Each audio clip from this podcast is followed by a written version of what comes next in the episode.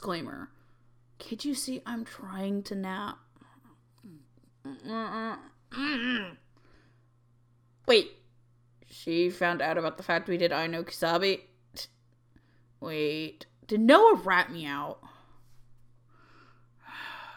Great. Now I'm oxed into doing this stupid disclaimer. I'm tiresome. Me give you a rap bit of information. As you clearly see, I am very tigered right now.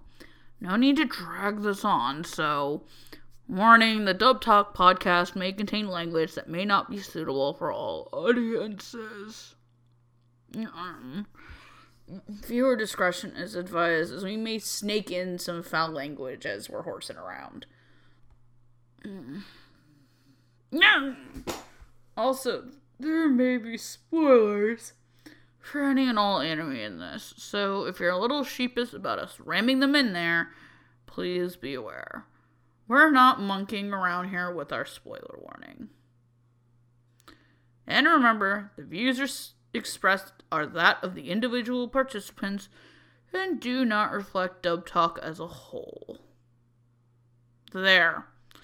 I didn't. I did it. I didn't even chicken out this time, despite this being so doggone boring. What? Cat got your tongue? I'm coming back to take a nap. What, you never fallen asleep on a battlefield? It's a war out there, and I need my beauty rest.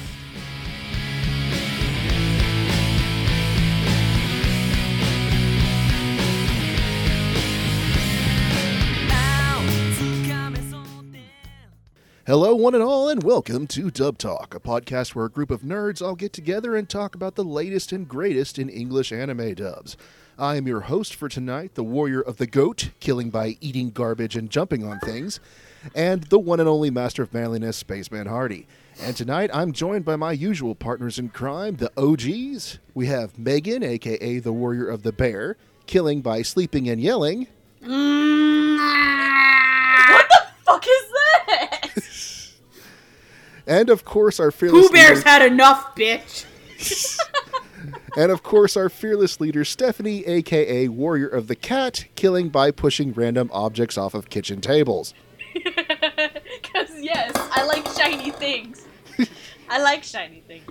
It's Yeah. my weakness. Do you like the shiny teeth that twinkle just like a Christmas tree? Absolutely. The shiny teeth that sparkle?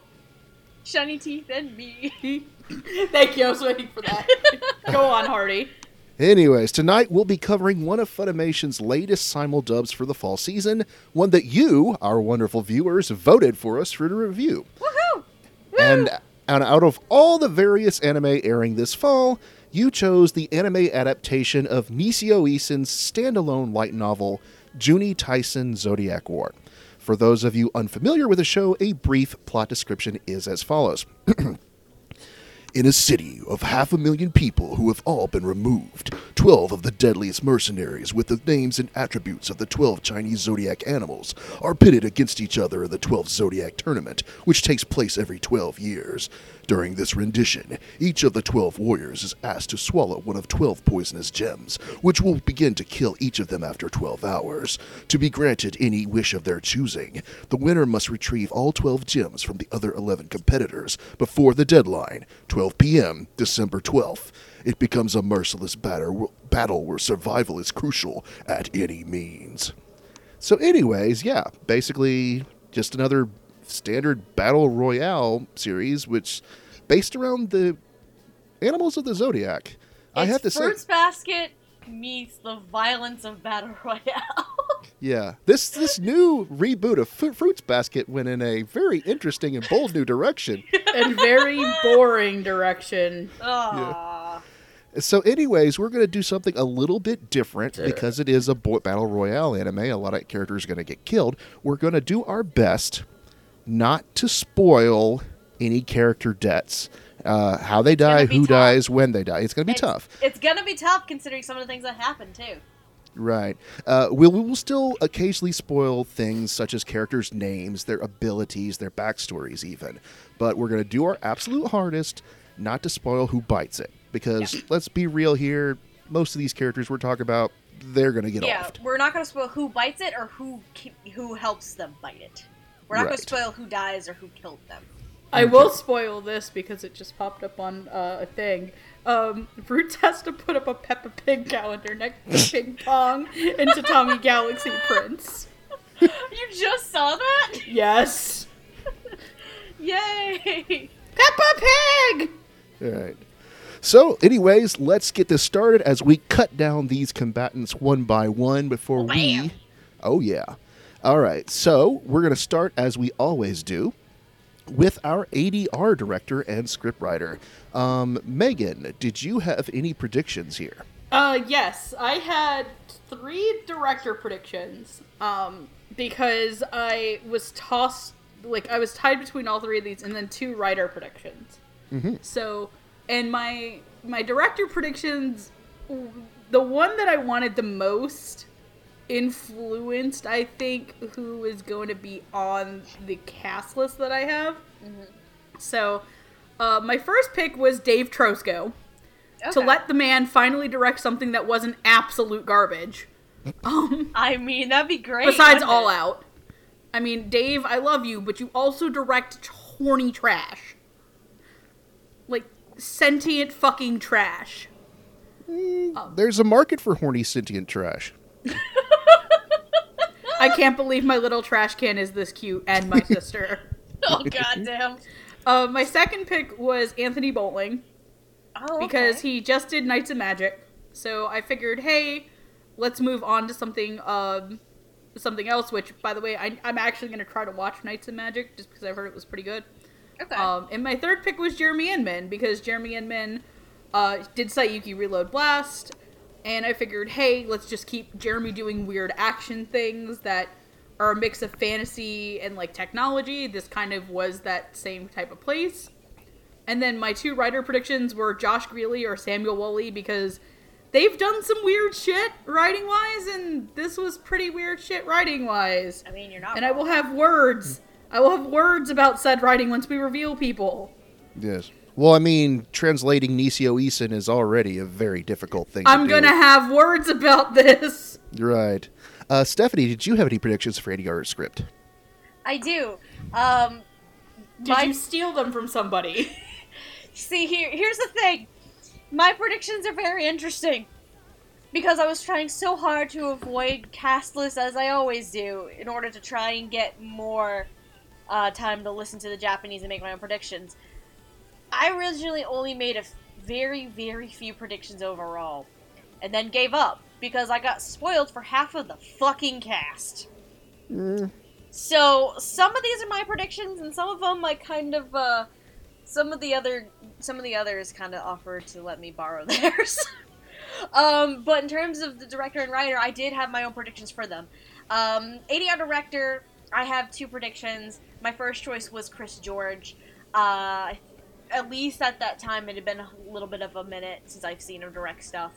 Um, that's not that Monst- poor Monster man Hunter was stuck on. Monster Hunter stories I know. right on for a year. I know, and um, I figured because I, ha- I mean, I hadn't seen Monster Hunter stories yet, so I don't know how much of an action-oriented thing he's, how many action-oriented shows he's worked on yet. So I thought that'd be an interesting pick, and a director I haven't seen in a while that I wanted to come back, and I thought this would be an actually decent pick, pick uh, place for him, just to kind of get himself back integrated in there.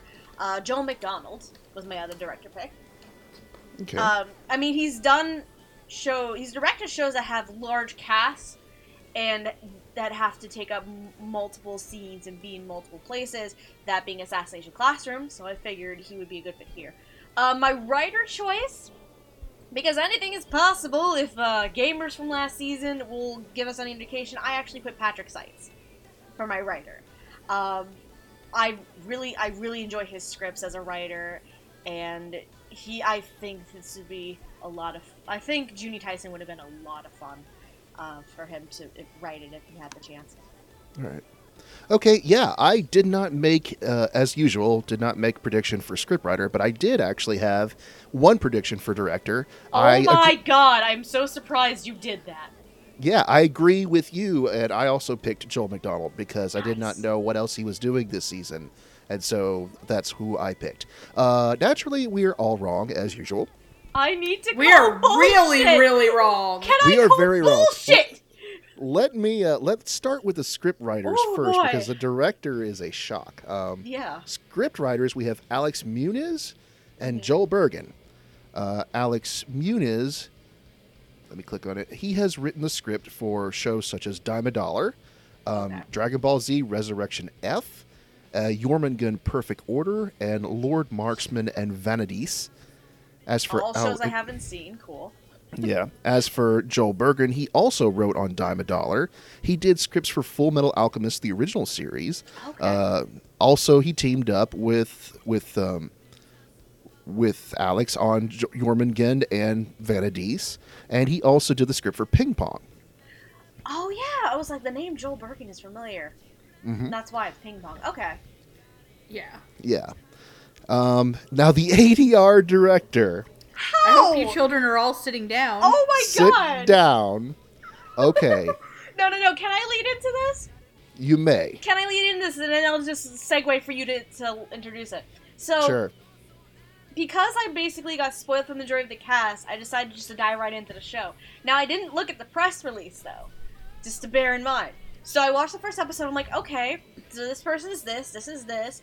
Okay, now that I at least have an idea of what's going on here, let me see the press release and who's directing this. The name I saw. my god, I think I flipped my shit. And the reason for that is. Vic Mignogna. Yeah. The fuck? Yep. Yeah. Okay, His- to be, Whoa. I have a story about that too. I'm, I'm His just like, own- what? His only prior credits, his only prior directing credits up to this point have been for two random episodes, 19 and 20, of the dub for Claymore. He has not done This any directing years ago. before other than that, and that's been years ago. Wow. I So guess I mean I mean hold on. Not necessarily because if I mean anime directing yes. Um but um he's directed non-anime roles Yes. as well. But Yes. that's a different animal than doing ADR. no, so- I'm just saying like in terms of directing in general though. Yeah. Like it's not his first rodeo directing in general, but anime wise it's like holy shit. hmm And now that this episode is out, I can say this. Man, imagine if he had dubbed, he would directed the reflection. Um. Ooh, Yes, it would have actually been listenable. that actually would have been great. Anyway, do, I guess do I get to start, Mr. Goat Man? Yes, absolutely, Megan. What are your thoughts on this direction and script? This is gonna sound really weird to people, in that this dub is solid. This dub is it's it's pa- it's it's okay. It's solid. It's what it needs to be to get people to watch. It's not offensively unlistenable. Um, it's got a couple of consistency, at least one glaring consistency issue to me personally that we'll get to. Um, but the dub enhances every awful flaw the show has. And that is this. If you've never watched a show adapted from a Nisio Isin work, and this is your first time, I am so fucking sorry. Nisio Isin basically makes his bread and butter off of being wordy, doing wordplay and stuff. But here's the thing I take it out of the three of us, I'm the only one who's watched his most famous, the adaptation of his most famous works, which is the Monogatari franchise yes. which is v- hyper stylized and very colorful and very distracting. This show is not. This show is as bland and boring as you can imagine a show where at one point a girl kung fu style fights birds out of the air. And I wanted to fall asleep to it the dialogue is stilted because it does not feel like characters having a natural internal monologue, but like they're standing on a stage and reading and projecting out to you. And that is no fault of the adaptation team or the directing team. It's just that when you translate it into English and you're not having to like focus your attention two ways, it point it brings these inherent na- unnatural flaws out. And I'll give Vic credit. This is not an easy show for him to direct the first time. He makes it very as very watchable as he can. I think that some of the casting uh, choices on this were very, very not things I'd predicted, but some of them are also a little too safe for me. There are um, a little bit. Of there's some simuldub stuff that you'll. excuse me. There's some stuff that I feel like can get changed in home video to make uh, certain performances a little more round or as round as you can be for uh, a battle royale show where you don't know who's going to live and who who's going to die. Um, I give the I do give the writing team credit for uh, making some lines pretty damn funny. Um, one of my personal favorites being from the dog. Side effects include death, death, and horrific death. I lost my which is one of my favorite lines in the show. Um, it's just that this is a show that it, it feels like a stage show in animated form. Ah. Okay. And when you're basically in a lot of this show, for as much voice acting and acting is in it, it is rarely two characters sitting down and talking to each other. That's right. a lot of it's internal monologue. internal monologues. So that's where I, that's what I mean by it sounds like a stage show in animated format because it feels like you have two actors in the front of you that are sitting there looking like they're talking, but the lights are dimmed on them and a big spotlight's on somebody on a stage with a podium going, "This is my backstory. I've been through this and this and this, and these are how it affects me and how it affects my killing and my mental state." And it comes off very preachy. And I feel like this is not the show I want it to be.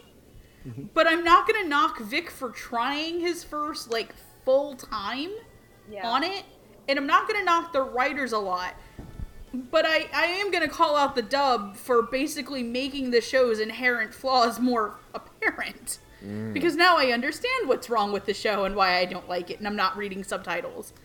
Um, and I mean, it could be worse. I feel like if this was given to the wrong director, that this dub could be unbearably unwatchable.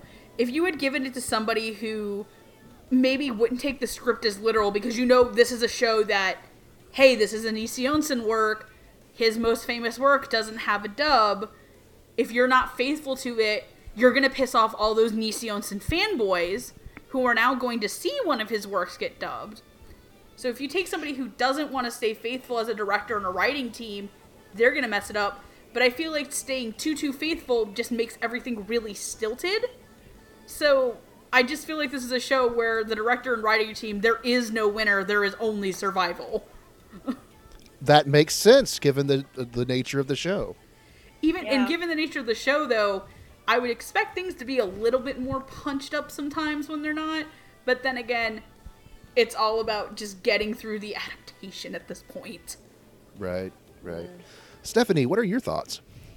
Uh, I completely agree with you on a lot of fronts. This show is not an easy one because not this dub's not an easy one to really handle only because of the show itself. And yeah, it's it's not the adaptation's fault. It's not the director's fault. It's just how the show is, and unfortunately, it's like the nature of the beast at this point. Um, something I gotta give Vic credit for though is the casting of the show. I know you were saying that some of it seemed too safe, but the at the girls, some of the girls felt too safe. Some of the guys were inspired. Yeah, I, I mean, I have to give s- some credit here. There are some parts of this cast that I wouldn't actually expect Vic to do. Some casting choices here I would not expect if Vic was ever directing something for him to pick. And I'm actually very, very happy about that because you have a variety of veterans, you have a variety of voice actors who've been in the game for at least maybe a few years, and then you still have some of those fresh faces. So having a diversity like that, I think, is really phenomenal in terms of casting, which shows that he's not playing favorites. he's just going with what would fit for which character, which is great. Because sometimes, the, sometimes there's the occasional fear of people playing favorites, but it, it, at the end of the day, it's all about who fits these roles, and I'm glad that Vic decided to go out of the box a little, at least a little bit, and just put people, grab people in who fit these roles, and some of them are very interesting. Um, I know when we get to the uh, the twin brothers, that'll be fun. But um, Okay, those two I agree with, but uh, I feel I disagree with the girls, some of the female characters. well, that's another animal entirely. yeah. Um, Ah, ah, ah. insert insert picture of Titus la- Titus laughing here.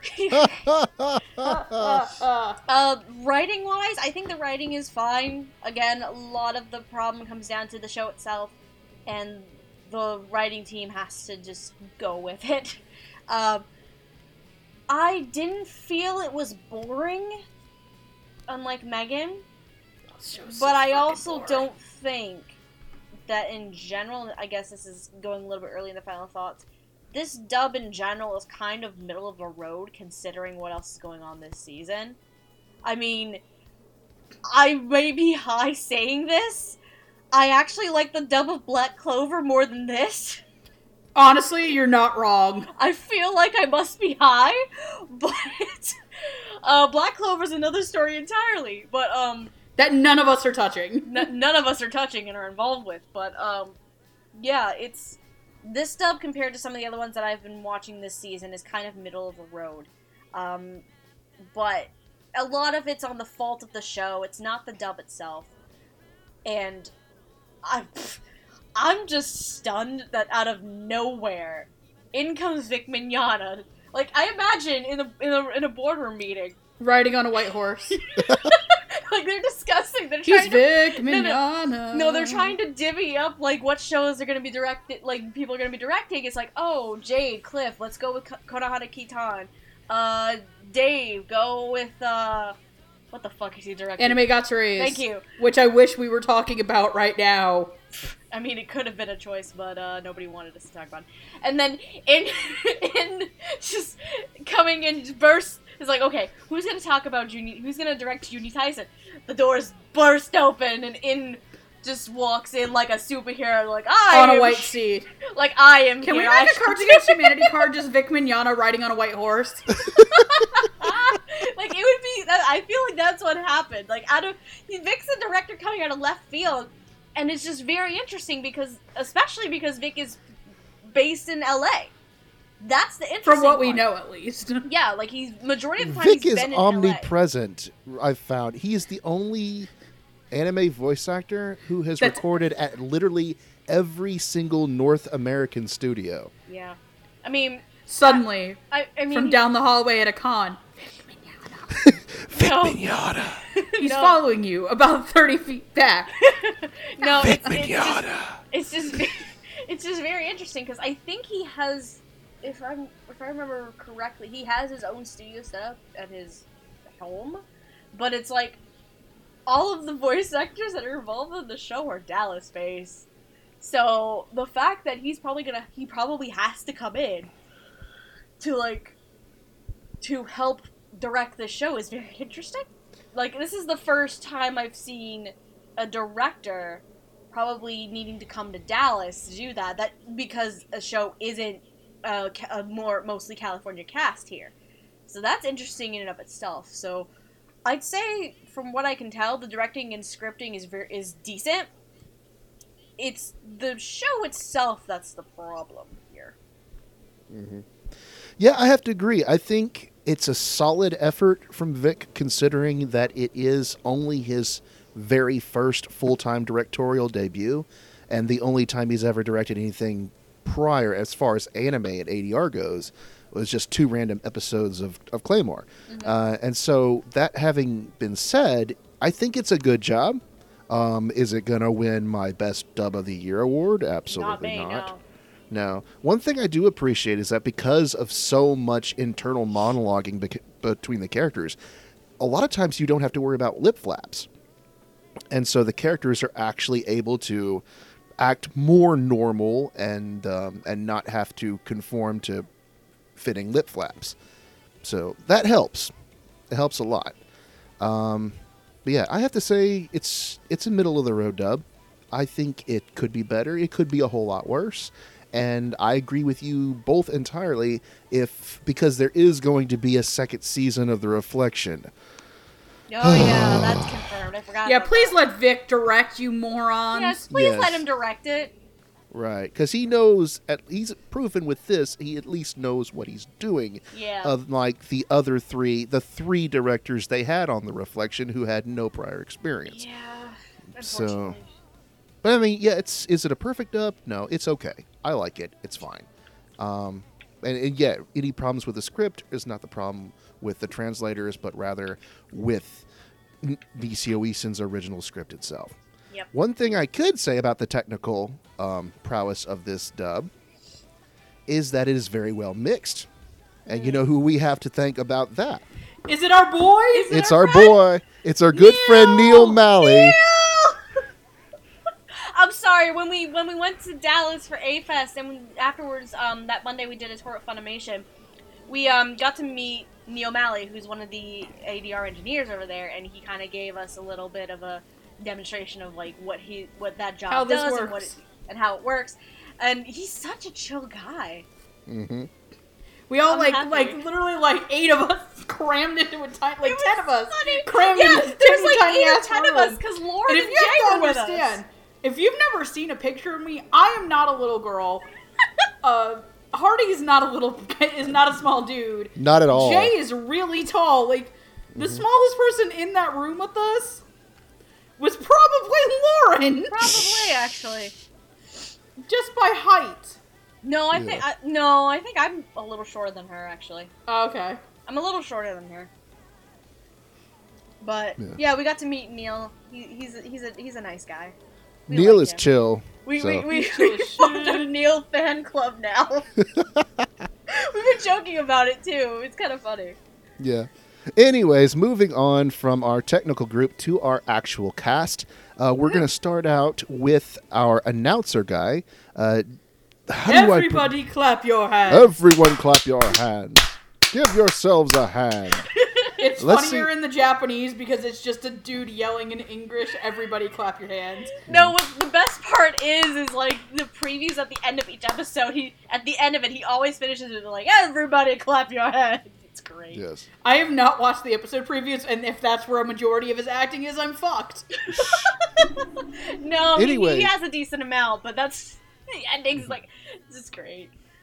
Yes, but anyways, he is not a competitor. He is actually the man who is behind the scenes, runs the entire Junie The Tyson. MC. And his name is, per- forgive me if I mispronounce this, Good luck. Dudecouple, Duodecouple. I don't know. It's one of those things. Duodecouple. Okay. I'm just gonna refer to him as our MC for the event. Yes. Yes. MC MC Flava MC dude. Flav. now, please imagine Flava Flav commentating on. Yeah, boy. Yeah, boy. yeah, boy. Anyways, he's the sort of mystical more person behind the scenes, pulling all the strings and, and handling everything. So, um, who did we have predictions for for our MC, uh, Megan? Uh, my predictions for the MC because I based everybody uh, on looks. Wait, Like she always picked, does uh, somehow. And I still managed to get somebody right. um, not I'm not saying who, but um, my my uh, fun prediction was Chris Rager Okay. Ooh, because okay. Chris Rager has a nice sultry booming voice. Uh, Principal Asano may be a dick, but Principal Asano has a very very soothing voice. uh, and my uh, safety safe prediction was R. Bruce Elliott. All right. Uh, Stephanie, who did you have? I also had R. Bruce Elliott. Mm-hmm. This guy was one of the few people I had predictions for, but I think I have to also read some of the ones that because I got Roots and Jamal's predictions too. I'm gonna have to read some of the ones that they picked. So, but I had R. Bruce Elliott because again, I was aiming towards someone who's good at like being a commanding um, older voice, and then my other prediction was also Kent Williams for that same reason. Gotcha. Uh, but I'm gonna say this. Uh, so Jamal agreed with you, Megan, and he, he picked Chris Rager as one of his. Yay, Jamal! Um, My boy. but here are a couple of fun ones. One of which I think would be believable. Uh, Jamal also had Daman Mills. which You know I- what? At this point, At this point, why not? I mean, I I watched Co- I watched I caught up on Code Realize after we recorded the episode. I fucking told you. and I'm like, the fuck is this? the Hardy, fuck have is you this have you- are you caught up on Code Realize? Oh, it's Nemo. It's Nemo. Ooh, what Nemo the boy. hell is this? Lippy boy, I'm gonna come on your airship and crash it. Nemo is now Pegasus. Oh no. Um, no, For all time's sakes, can I do one thing? What? Hey, Hardy. Yeah. Ooh, Mika boy. No, I've cut off your arm. No, but and here- all your your your Ichiro friend has ditched you. No, but come here- to the vampires. I swear I won't affect your sexuality. no, but here's the one. Here's the interesting one, and it's from Roots. You want to know who he predicted? I want to say he also put Daman Mills because I remember him talking about it with me. No. He did not predict Daman Mills. fuck did he So who again? did he have to say? You're not gonna believe it when I tell you. Okay. Aaron Dismuke.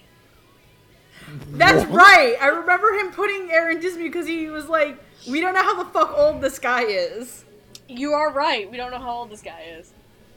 Okay. Well, I just went very, very safe and picked um, John Swasey. Easy. I mean that that that would be a good choice too. Yeah. Uh, we're all wrong yet again. Woo! Um, yeah. Playing Woo! our MC character is Mark Stoddard. Like we should have figured it would be. Right? You asked for a very older commanding voice, and he Mr. certainly Our, has it. our our commanding military voice. Yes. Uh, you have guy. obviously heard Mr. Stoddard in dubs such as Aka 13. Uh, you've heard him as Blitz T. Abrams in Blood Blockade Battlefront. And he has also been in uh, Sakura Quest. Mm-hmm. And so, what did we think for our limited time hearing our MC's voice? I think it Um, works. Megan, if you could. Yeah, it's um, it's it works. It is um, it it works. It's what I thought it would be. He is big, older, commanding guy. Um, unfortunately, we have only seen him really twice, so there's not much I can say beyond. Uh, he does a good job. He's solid. A little bit predictable as the. It's kind of a predictable voice for me. Um, it's what it, it's exactly what you get on the tin. So Quick question: um, How far in the show have you gotten? I'm on episode six. Oh, well, he's Yeah. he's shown up more than twice then. He's he's shown up in in the first episode and then in the bedding scenes. Yeah. So it's only a couple times, but even then, it's it's hey he's he's a plot he's plot uh explanation exposition exposition. So Mhm. it's exactly what you expected. Right. Stephanie, what did you have to say?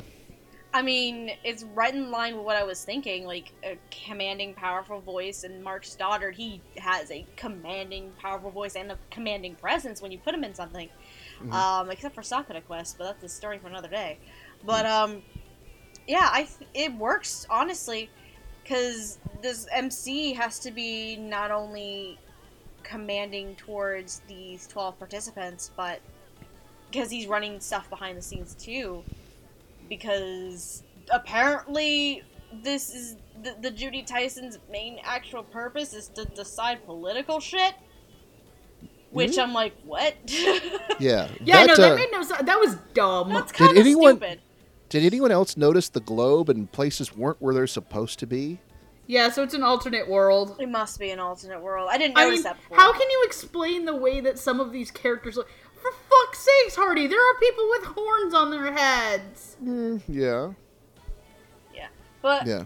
can all things considered, like Mark Stoddard, he's a definite good fit because he has to one who takes the lead on all this, and I think it's a great job on his part. Right. I appreciate it how not only is he it's his standard, you know, commanding role, but he's able to be a little bit more whimsical You and lighthearted Yeah. about it. I mean, like again, he's like a every- circus conductor. Like again, everybody clap your hands. Hands. He's a Yes. ringleader. He's a circus ringleader. That's the best way to describe him. Right. He gets to be a bit more flamboyant, which you don't really get from St- from Mark Stoddard a lot. So I mean, I do want to see more of this character. He's, I think he's a fun guy, and he does. You do really do need to go back and watch the next episode previews because that's where he really shines, Yes. and he gets to go all full ham and and It's and- great. it- yeah, yeah. So yeah, he's I, I basically really like, like he's basically like it's like he's reading a sonnet, if that's the best Mm-hmm. way to describe it. What those episode pre what those episode episode previews are. So yeah, it's a but a bit more whimsical and a bit more um what's the word I'm thinking of? Whimsical and lighthearted almost. maybe um Mm-hmm. a bit more Yeah, but it, it kind of it's sucks that the show puts it in the fucking episode previews. well, where else are you gonna put it? There's not really much else to put it, honestly. So I mean, can we all clap our hands for Mister Stoddard? Yay! Yes. Everybody clap your hands. Clap your hands.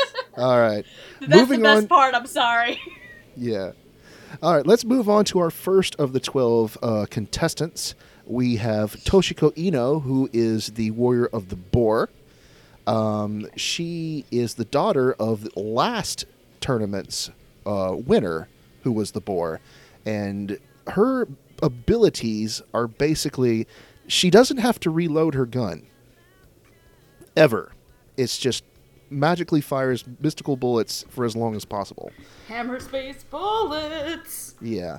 also, she cray cray and did a lot of nasty things, and and yeah. Yeah. To her own sibling.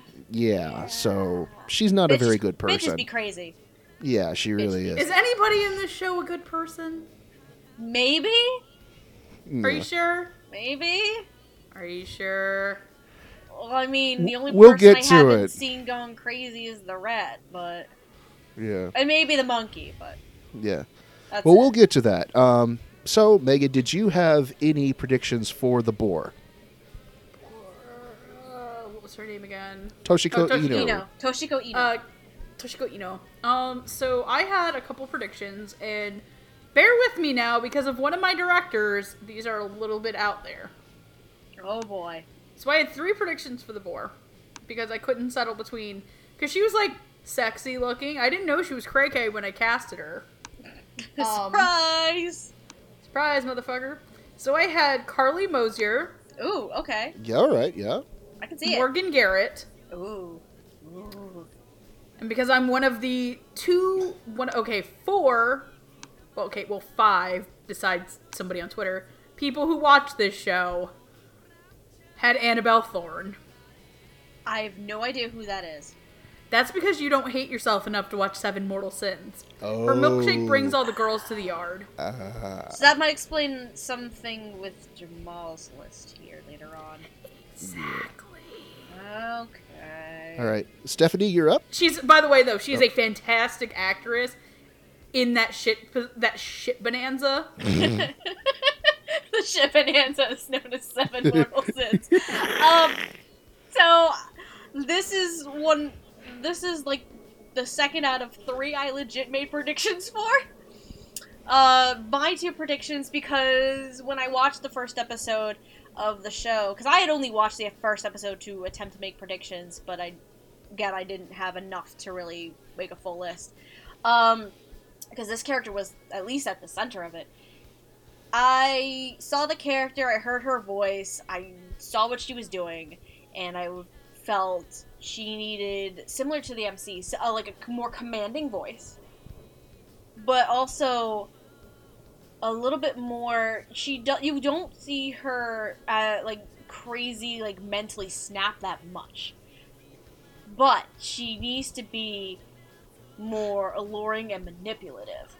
So what I went with, I had Elizabeth Maxwell, and I also had Colleen Klinkenbeard for my Ah. predictions, because I felt like she had to be a mix of seductive, but also like a manipulator, a cunning, conniving manipulator.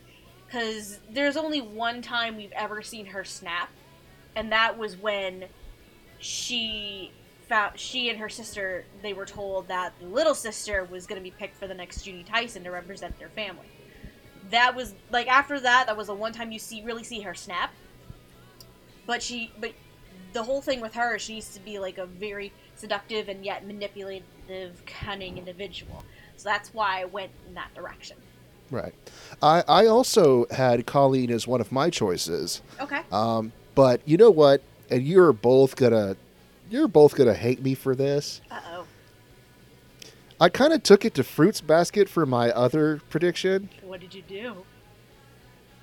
I chose Meredith McCoy, Ah!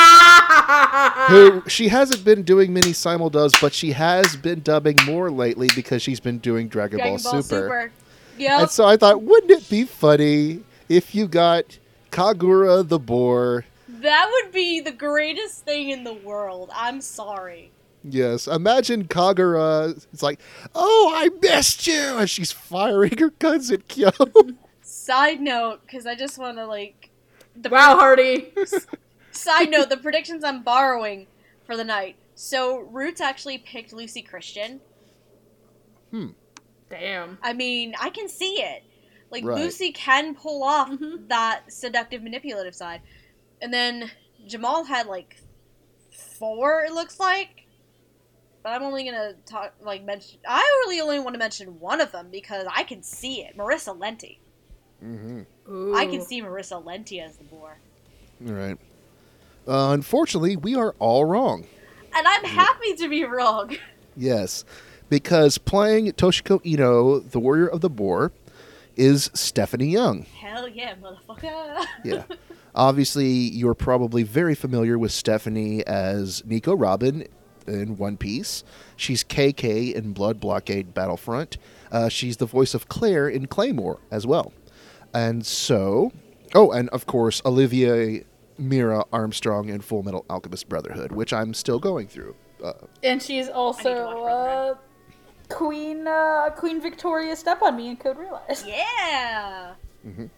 so, what did we think? What did we think about Stephanie's performance as the boar? Uh, Megan, you start us. I liked it whenever it was actually in the flashback, not when she was monologuing going up the stairs. Because when I watched the first episode, I didn't really catch that because again, I don't speak Japanese. So I'm sitting there reading the subtitles, like going, okay, this is what I have to do to like understand the story, not really paying attention to the inflection of her voice, um, or anything. Listening to it again in English, this is on no part Stephanie Young's fault. This is completely the fault of the writing and the um, the uh, writing and the direction. Uh, the writing and the direction of the Japanese. Um, sorry, I'm like getting tears in my eyes and stuff for some dumb reason. Um, The show makes came you so as very emotional. Oh god, it's like it's making me cry with how boring it is. It bores you to tears. tears. Aw. It bores me to fucking tears. Um, no. Uh, basically, whenever she was actually interacting with people in her flashback, especially driving uh, her sister to the point where her sister goes, was fantastic, and it was very convincing and stuff. But whenever she was just being the arrogant inner bore voice, it came off as stilted for the show, be due to the show's dialogue. Again, felt like, hey, here's the scene in front of you. We're gonna pull back, and the boar is gonna be looking over everybody on the stage and projecting out to you, type of feeling. Um, I do say there's an aspect to her character that I would think she had had, had a lot of fun with Oh, absolutely. and her sound effect noises were her were great, like grunting and moaning and all that stuff, like that type. Like her like fighting noises were fantastic. Can I also say that makeout scene she had in that flashback with um oh, where she makes out with Aaron Dismuke? Yes.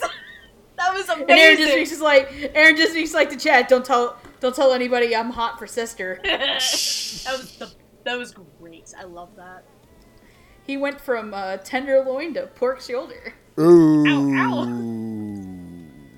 and maybe a taco dinner. taco. Anyways, um, Stephanie, what did you have to say? I mean, It's like Vic Mignogna is reading my mind right now. This is exactly Suddenly, from about 30 feet back, Mignogna. He's watching you the with theme your of the body night. pillow. no, because this is exactly the direction I was hoping for. It's just I didn't think Stephanie Young was gonna come in because we haven't seen her in a broadcast dub or simuldub in a long time. Mm-hmm. She So- kind of comes and goes as she Yeah. as she wants. Because And I'm- right now she's also in Blood Blockade as Yep. KK again. Yep, I'm glad So- she's I'm glad she's coming back in for Blood Blockade because that's also giving her chances to do more shows like this and Code Realize. So, this is exactly what I pictured this character to be like: that seductive, cunning, manipulative woman. I Mhm. can agree that the highlight of it is those flashbacks. I can agree with that because you see all of those phases. You see, you see the innocence. You see it go to like the innocence of wanting to please your family, Mhm. to just snapping, to just man- being so manipulative to the point where you drive your sister insane and she kills herself Mhm. and I, I mean, I know we're not we're trying not to spill deaths, but I mean that's a flashback thing. That's not with the actual twelve contenders, but it's just everything I expected for this role. But similar to what Megan said, there were points when it's present day, when we're dealing with the boar, where it can be a little bit stilted. But otherwise than that, like she is a commanding presence when we're when we're introduced to her and Stephanie Young just pulls that off very well. Right. Yeah, I have to agree. I think she really nailed it, and I am happy to see Stephanie in more dubs recently, uh, because she does go through a long period where she never shows up in anything, and then okay, Right. she's in like three or four things. Uh, it's always good when you have that one actor or actress who, um, who you, you get you grow to miss. You take them for granted, and then they show up and like, hey, he's who guess who's back? Hey, and, and yeah, I, I really liked it. So I hopefully Stephanie's around for a bit longer, and we can see so. her in a bit more dubs this season or next season. Yeah. So, uh, okay, so moving on from the boar to our next contestant, uh, we have Michio Suki, who is the warrior of the dog. Side Um, effects may no side effects may include death, Include death, and horrific and horrific death. Yeah. Uh, as the warrior of the dog, he obviously has very canine abilities. Um, he has a superhuman Like pissing on your- strength and a fighting ability, but he also has the ability to create poisons inside his body. That's an Um, interesting ability to have. Yeah, not only can probably he. because there's actually like a thing about like dog bites that can be toxic or something. Yeah. Yeah. But not only can he uh, poison people, he can also uh, make make people stronger with his bites. So, interesting ability to have. And He basically super serums people like the first Captain America movie. Unfortunately, it does not involve you turning into a hottie like Chris Evans. right. And so, for the dog, uh, who were our predictions, Megan? If you want to start us off. Um, everybody prepare to cheer. Uh oh. Predicted Marcus Stimac. Yeah. yes. I And haven't I also seen him predicted, in a uh, major name role in a while. I'm depressed. And I also predicted Chris Ryan. Ooh. All right. Uh, Stephanie, who did you have, and who did the others have? I'm gonna be borrowing because I have nothing. The only Okay. other prediction I had in this in this group for anything is Usagi. That's it. So for so except for Usagi the rabbit, Mm-hmm. I'm borrowing from everybody else. So funny story. Uh, Roots also said Marcus Stimac. Nice. Um, I want to say me and him are actually on the phone doing this together. I mean it's a good possibility, but um, Jamal he had three, and I kind of pick one. I'm gonna pick one on this one. Uh, and I'm gonna pick the one that's the most interesting to me to diversify it. Brian Massey. Ah, that would have been Ooh, that That interesting too. been great. Yeah. I went in a. cou- Now I can hear Lad Russo barking like a dog. yeah. I, I went in a couple different directions, both pretty pretty obvious choices. I went in one direction. I went uh, with Chris Sabat, Okay. and the other when I went with Ian Sinclair playing against Type. Ooh. ah. Uh, unfortunately, guess what? We're all wrong. And I'm okay this with one, this though. this one honestly blows my mind. I'm I'm okay with it though. Yes, I am also okay with this, but I have one thing to point out though. Uh huh. Once you once you say it. Okay. Playing the dog is Chuck Huber. Da da da da. Yes, you've heard him in Soul Eater as Frankenstein, in Full Metal Alchemist as Shou Tucker. Most fam- Ironic, isn't it? Yes. Yes. now that you mention it, it is indeed ironic. I took a most famous Shit. most famously, he's Android 17 in Dragon Ball. Um, and so, Megan, what were our what was your um what was your opinion? I thoroughly enjoyed him as uh, the dog, who is a fucking asshole with a stick lodged up his ass You're uh, not wrong. and doesn't trust anybody. However, I do have one issue with the performance, okay. and that is this.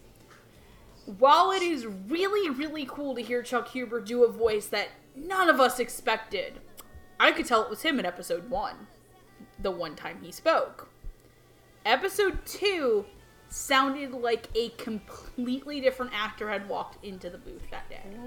And while I do understand that simuldubs are put out at a faster pace than a home video dub, and they may have not had the time to um, clean up the quality for episode one, episode two, that is not acceptable despite how good the performance is. It should not feel like to a viewer that a different actor walked in the booth while having it be remaining the same person. Um, it's not like in the chance of like, hey, this actor got sick, this person's stepping in for a week. We're all made aware of it so that this the change is like, hey, look, this is only going to be in the simulcast version. In the home video, we're to go back and replace the material it felt like two different actors to me, and it's a little bit of a knock on Vic as a director for a consistency issue in my mind. However, this is not saying this is a bad performance in any way, shape, or form, because it was phenomenal. Like, I did not think Chuck Huber could do that voice. Yeah. Right. I am so used to him being like, you know, when Chuck Huber talks that he's Shou Tucker, that he's Kuro from um, Servamp. Sir Vamp, fro- like Stein, he has a very distinct tone to his voice. And that is even very apparent when he's just naturally speaking. If you've ever watched a commentary, he does very much sound like a very upbeat version of Kuro himself.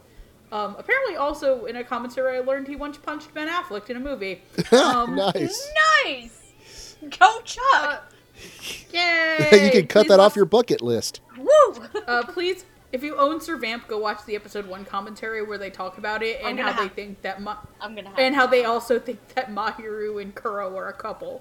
Um, I'm gonna have to now that you say that. now, I own Yay. it. I have it. So. Um, but I think that it's it's a great performance. Um, I want to see where it goes. I think that he played very well off of another actress in the show Mhm. for a majority of his interactions. Uh, so I'm gonna pass it to Steph. So speaking of people playing against type, um, wow. Yeah. I mean, it's very surprising to see Chuck Huber because this is not a character I would think of him playing, This isn't a. This Is guy's not attractive at all, or or an or wanting to destroy his daughter and make us all cry. You got just desserts though.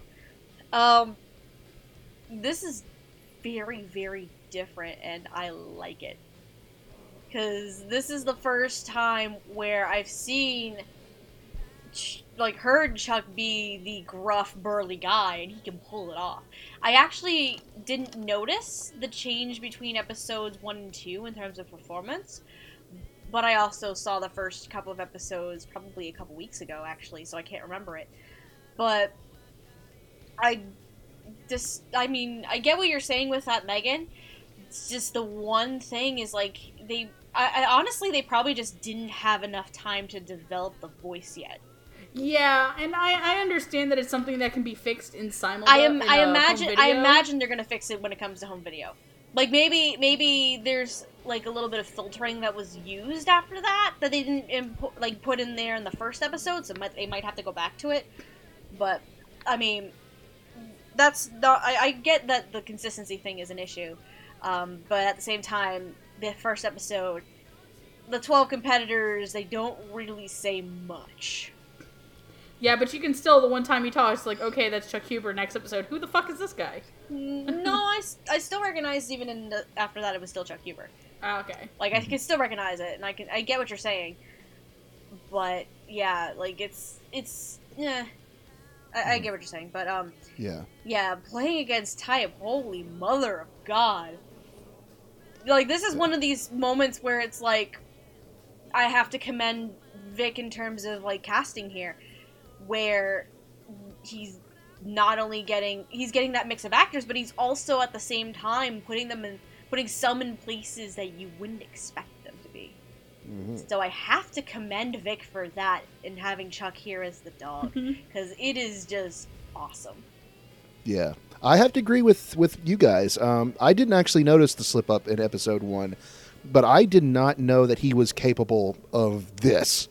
Yeah. And so, yeah. Um, so for the time that we have him, that the dog is is is a really really well voiced character, and I think Chuck just does a fantastic job. And I'd like to see him. I would like to see him in the future uh, do more work like this, but also try to expand in other ways.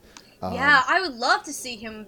I would love to see what he can really do in like other situations and as like these gruff, burly kind of guys. It's very interesting. Right. So yeah, I say kudos to Chuck. Give the dog a bone. Um, Knick-knack, paddywhack, man. yeah. Right. He's not letting me do the other pun that I can't. I'm not allowed to make a certain other pun. Because Right. it's too obvious. I know. That's why I'm. That's why I'm doing. That's why I'm doing our entire disclaimer in puns. Yeah. Yeah. Moving moving on from the dog to the chicken. Uh, we, yeah. We have Ryoka Niwa. She's the warrior of the chicken. Um, her special abilities is that she can see through the eyes of birds and control birds to attack her. She's opponents. basically a walking Alfred Hitchcock movie. It's. Pretty much, yeah. She carries a bit around a large pitchfork. Hey yo, I'm a walking Alfred Hitchcock She's movie. also the one Attack that- my pretties! She's Ta-ta! also the one with the most ridiculous costume. Well, it's either Yeah, her or seriously, Tiger. What the fuck? They, No, I no, no. say At least. Yeah. Tiger's outfit looks. Tiger's outfit kind of works in a weird, like, raver kind of way. Yes. Chickens, My on the God, other what? hand.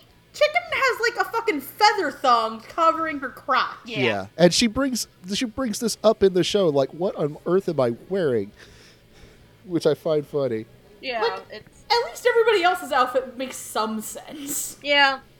Hers doesn't just just doesn't really seem feasible for a battle royale. Yeah. Let's be honest She's here. gonna get a she's gonna get a sword to the vajayjay. she keeps that shit up. oh. She's gonna be impaled, but not on that D. Ooh. That, anyways, um, that's a terrible. My joke. turn. Predictions. That's a terrible. Uh. joke. Uh, Anyway, moving into my predictions. Uh, my first prediction was Felecia Angelle. okay. Uh, I felt like she has. I, I for some reason I got like kind of a Shanoa vibe from her. Okay, I see what you're getting at. Um, and then my second pick, um, Jamal is gonna get- let out the loudest "Yeah, boy" Okay. when I say who it is because it was Brittany Lauda. Oh, interesting. hmm Brittany Lauda, directorial wizard.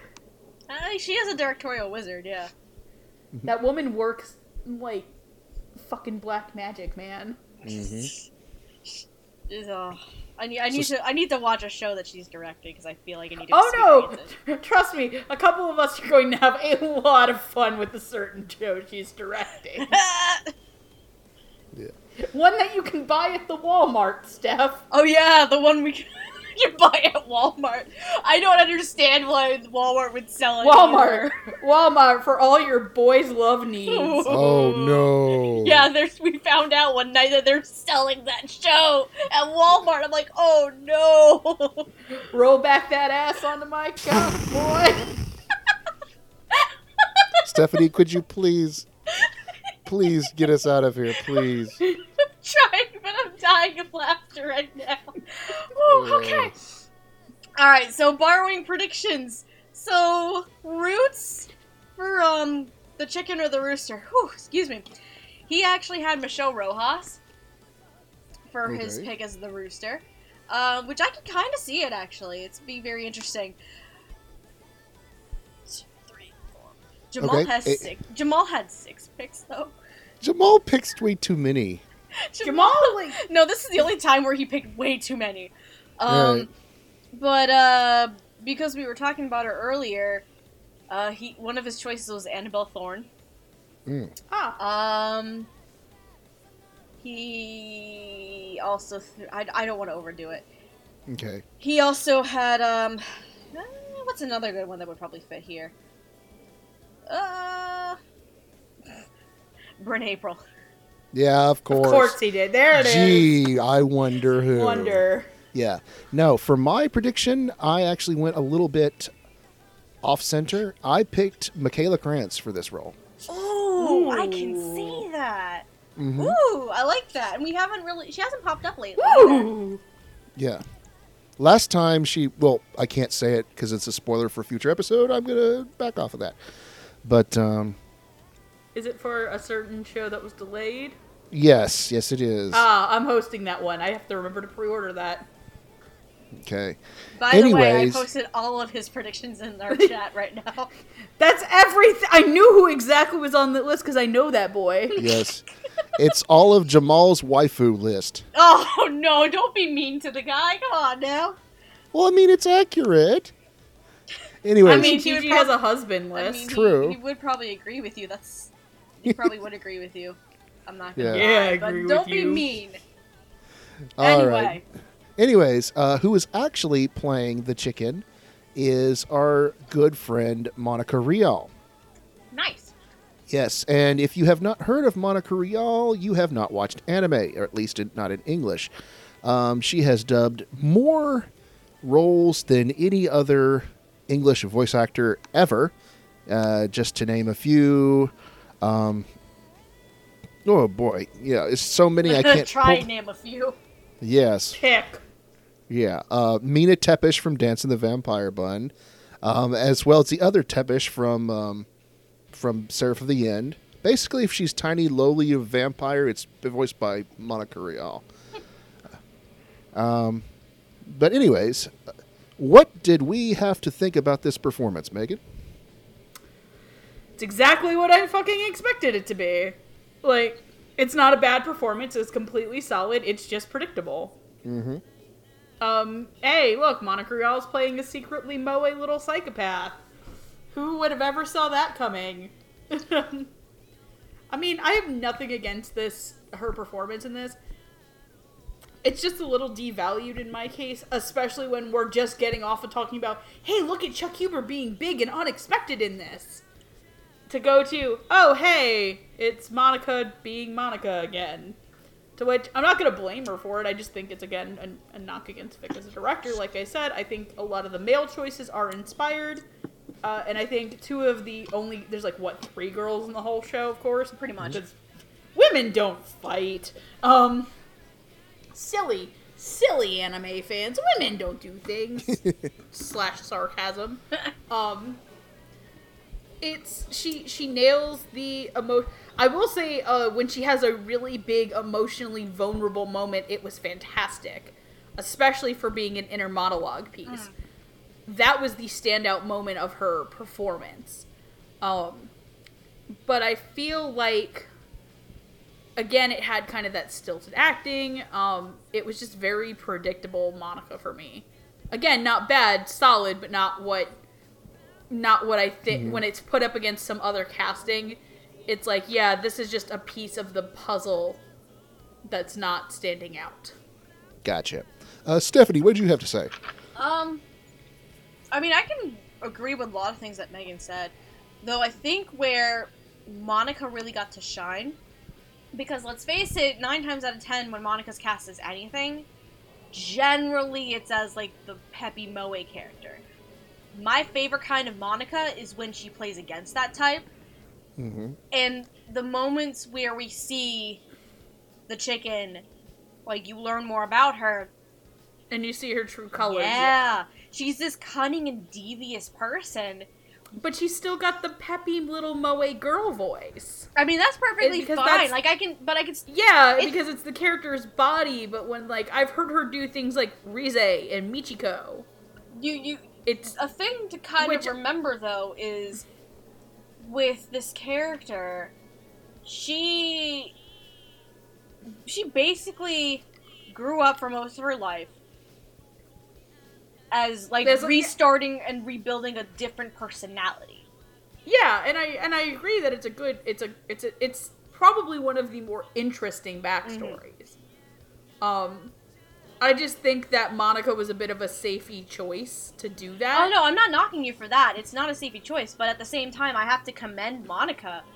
Okay, yeah, I agree. Like. I, I, at the same time, I have to commend Monica because sure, this might be a safe, rather obvious choice, but given some of the things we learn about Chicken, I think Monica played it very well because she basically ha- restarted her life and created this new person, this new facade, replacing will this old definite- person entirely. I will definitely say this: out of the three female voices in the show, that well, four female voices in the show, she's probably the number two. Um, compared to the other four girls, I would say Stephanie Young is definitely number three. Um, There's only so- but there's I- only three girls. there's four girls. Where's the fourth one? Tiger. Oh, Tiger. Oh fuck, you're right. You're right. Sorry, my bad. I forgot for a second too. I forgot Boar was a woman. No, I have no idea why. Just slipped my brain. I've been up since five thirty though. it's all right. No, but like considering some, because originally I have two different notes about this. The first one was that she's very cute and talkative girl, but needs to have some dirty tricks to her. And then when I went to the next episode, I was like, okay, she pulled some tricks. I is pleased. she like she pulled some shit. So I have to commend Monica for not for not only putting up this facade and making it very believable, but also being this cunning yet peppy girl. It's mm-hmm. very inter- it's very interesting this character in of itself, honestly. It kind of reminds me of her a little bit of her performance in shows such as Assassination Classroom. Yeah, a little bit, yes. Oh, it was Kaede. Yeah, Kaede, yeah. That's that's a good example there. Mhm. Yeah, but I think Kaede is a much better character than Chicken, and she was I allowed to evolve the performance more. Yes, Mm-hmm. you're not wrong on that one, but it's still fairly similar. Right, right. Yeah, I um it's Monica being Monica. How what else can you say? And uh it's it's not a bad thing, but I'm with Megan is that I probably would have been a bit more adventurous with my casting. So, but it's not bad by any stretch of the imagination. So, let's not be too much of a chicken and move on to our next perform uh, contender. Ah, You don't really have that. You don't have anything else to really say, Hardy? I mean, What I think else we would I- covered anything. I think Yeah. covered Oh, it at this true. I, I feel bad that I, we, the two of us kind of keep talking over you. Oh no, it's just you know I'm very direct to my points and like, and just want to keep everything moving on. So I mean, we we're like not even what halfway through. no, we've got a ways to go. So we yeah, we still have a to pick up- ways, so we're not even halfway. Yeah. We need to get our get our asses in gear. Okay. Moving on, we have Misaki Yuki, the warrior of the monkey. Uh, she is an excellent kung fu fighter, and she has the ability to change uh, the form of matter, able to basically OP as fuck. Yeah, she is very OP. Um, But the good thing about her is that she is actually a pacifist. Oh yeah. Unlike unlike the other contenders, she is trying Oh boy. she is trying to uh, win the competition with as little death as possible. like legit, her job in real life is negotiations with countries at war. Right, And banging Todd Haberkorn. monkey style. Oh god damn! Yep. on the four poster bed. Oh my god, stop it! Anyways, um, predictions. Megan, did you have any for the monkey? Yes, I had two predictions. Uh, both of them uh, actually kind of out there.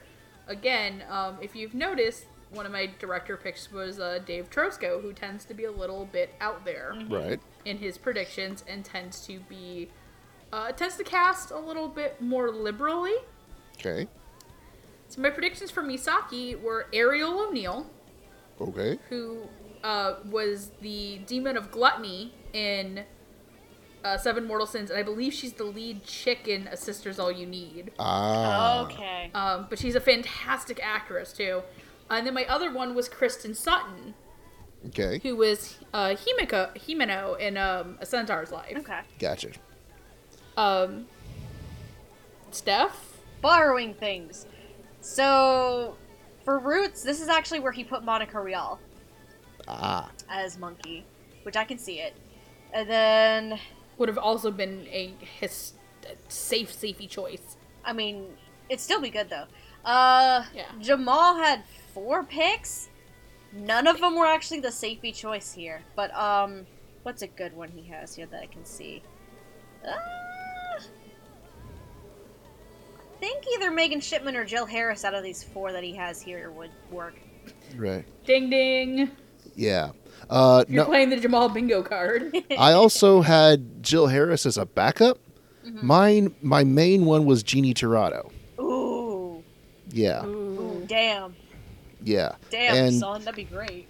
right, and um, of of course, again, we're all wrong. We failed today, guys. Dun dun dun. But with Jeannie Tirado would have been a close would have been a close uh, choice to who did get cast, Yeah. uh, and that is uh, Caitlin Glass. Caitlin obviously plays the role of Winry Rockbell in the first Full Metal Alchemist and Brotherhood. Uh, she has been, um, what is it, uh, Miria in Baccano.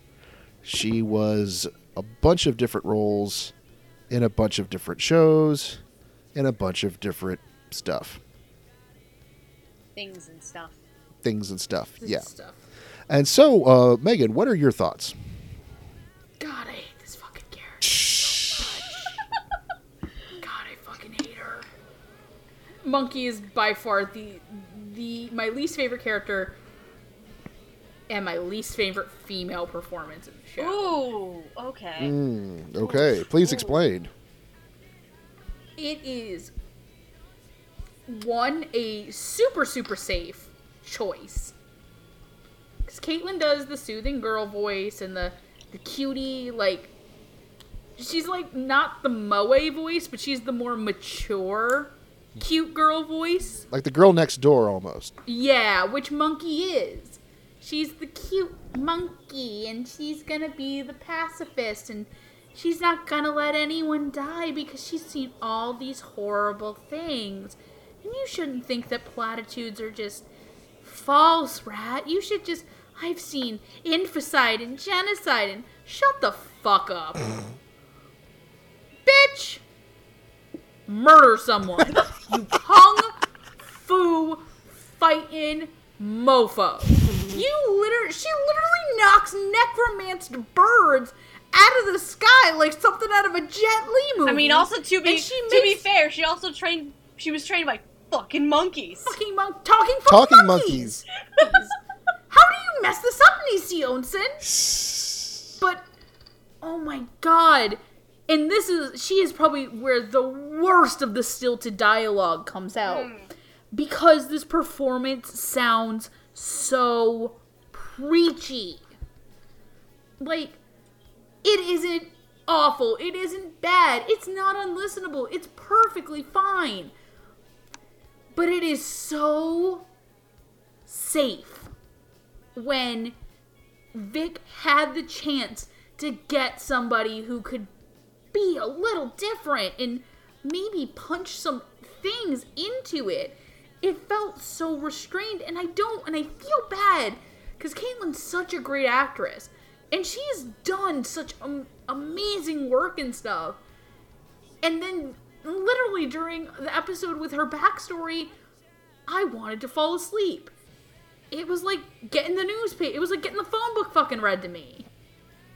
but not in a good way because I know sometimes we have, we're like this person can read a phone. I'm not Gigi. I'm not gonna splooge because somebody's reading how to get to the air conditioner repairman. I ain't creaming my jeans over a plumber, even if he has nipples now. they look like a pepperoni. Luigi. God damn it. And I hate being mad because it's not a bad performance. It's just safe. My mom just yelled at me. Whoops. I'm gonna go go in the corner. Steph, take over. Oh boy. Um. So this is actually one of the roles that I got spoiled on. I think this and um, I think Dog too. But um, I I agree that it's very safe, but I think it fits for what the character requires and what the character is about. It fits. But like Megan, the problem is the character itself. Like I wasn't fully bored while watching her backstory. I mean, the girl was trained by talking fucking monkeys. how bo- how how is that boring? First of all, but um, I I can see what where some of the problem lies is the character self and some of the the scripting in terms of adapting it. Unfortunately, where it can where some of her pacifist ways can get a little preachy, but I think it's still a perfect fit, honestly, even if it's the safe choice, because Caitlin does have this way about her when it comes to characters that are optimistic and inspirational. And that's what Monkey is, in a sense. She tries to be positive optimist and finding a way to avoid having any more death, and it works very well. And I know similar to what Megan was saying about the interactions between dog and chicken, some of my favorite interactions were actually between monkey and rat. Yeah. Yeah, because it's the only time where she's not being a preachy bitch. Mm, Well, that. Okay, she is, but But arguably, he's like watching paint dry too. rat's fucking emo is all shit. Let's let's be honest here. Um, I'm an emo kid, and I'm warming as can be. But- I'm be emo too. but yeah, despite it being an obvious and fairly safe choice, considering some of the characters that Caitlin has played in the past that are very similar to Monkey, I think it's perfectly fine. Yeah, I'm uh, I'm okay with it, and I, I'm actually kind of have to disagree with the two of you in that Monkey's Oh. probably one of my favorite characters in the I show. never, I never said, I never said I disliked like it. Her. I never said I disliked her as a character. I'm just saying she has issues. Like the character itself just has issues in terms of how She- it was written. she has issues and Never she can be that. preachy, but she um, on the entire cast, she is probably the only one who is genuinely trying to do the right thing. Yeah. And I can I can appreciate that. Yes, she she was taught by by talking monkeys, but I mean, it doesn't mean you have to go around killing everybody using mo- talking monkey I mean, power. No, but my thing is that like, she actually she's holier than thou for a, a lifestyle she picked, and it's just like, eh. No, but I'm like I was, but like I was saying, like I appreciate that this character has this optimism, this positivity about her. Like mm. that's And something this- I appreciate. in this show that is otherwise so ugly and, and dark.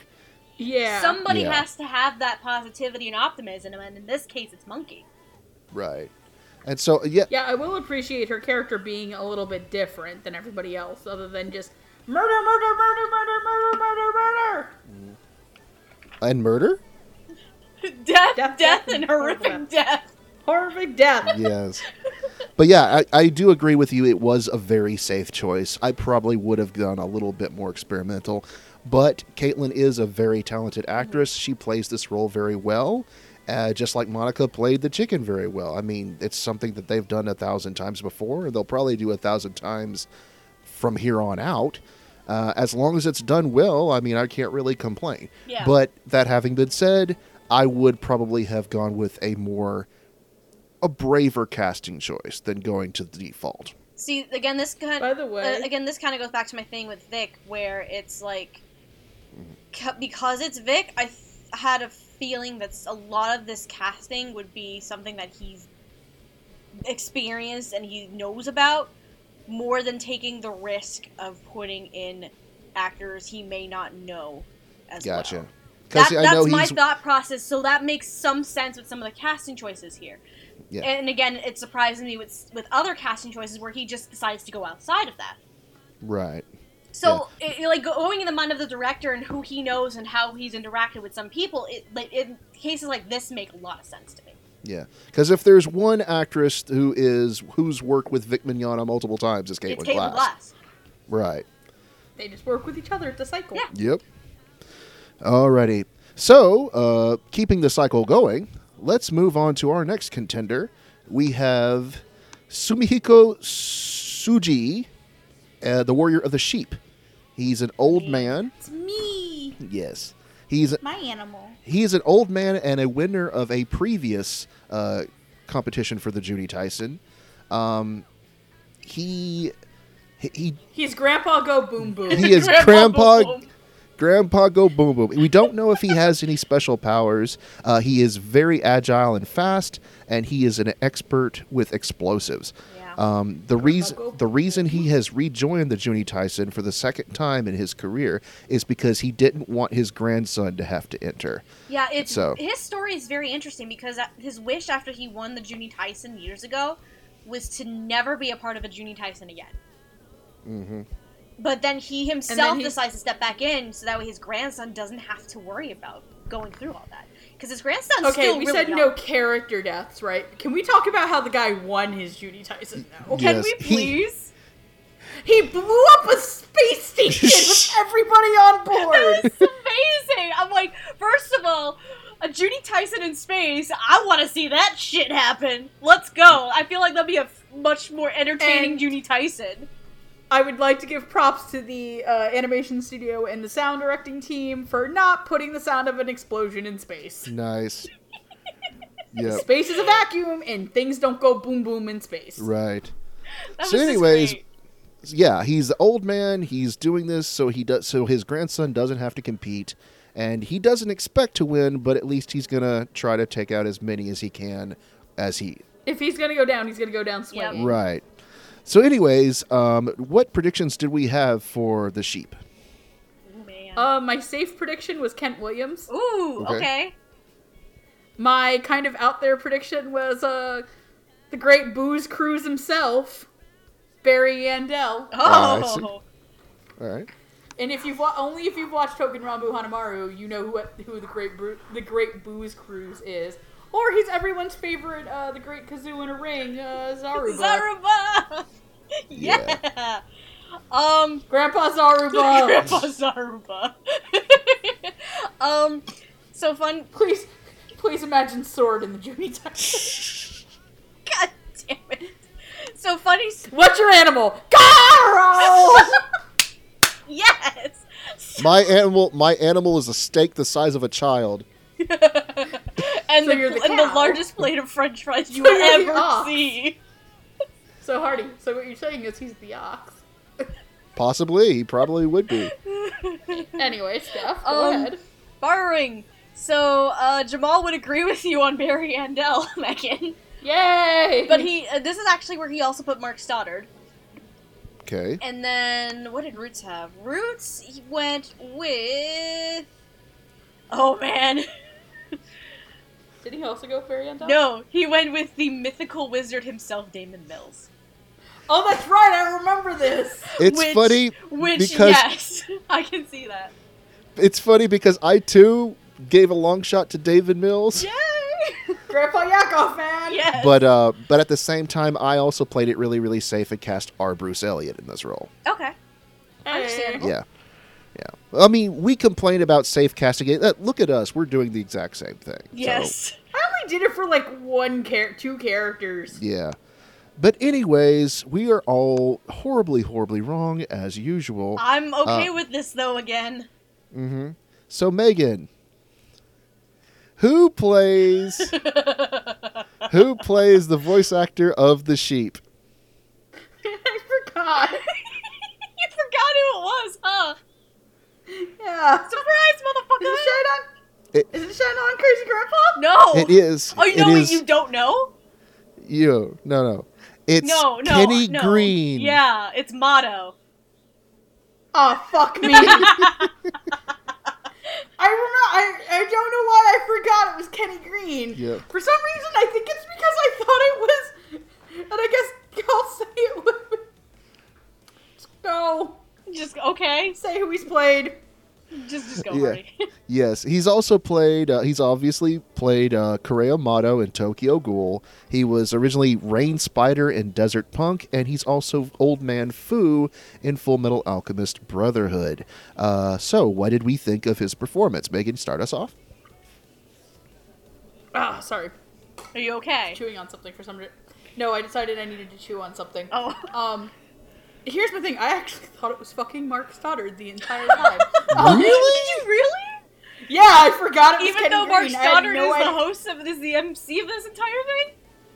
You know what? I I actively wasn't. I don't know why I thought it was Mark Stoddard. For some reason, it fucking reminded me of Mark Stoddard. Oh, wow. But I loved it. This was my favorite performance in the show. Oh my god. Um, it's my favorite male performance in the show. Mm-hmm. It's my favorite female we haven't talked about yet, but you can guess who By is. now, yes. Um, but uh, no, I loved it. Like he was great as the wily old guy, as the wily old guy. He was great as the crazy younger version of himself. Like he was a lot of fun, and I think he had he had the most natural delivery when he was doing his inner monologues because his inner monologue wasn't really him monologuing about uh, things that were like in his past and his emotions his monologuing was how the fuck am i gonna get out of this? Like, oh crap.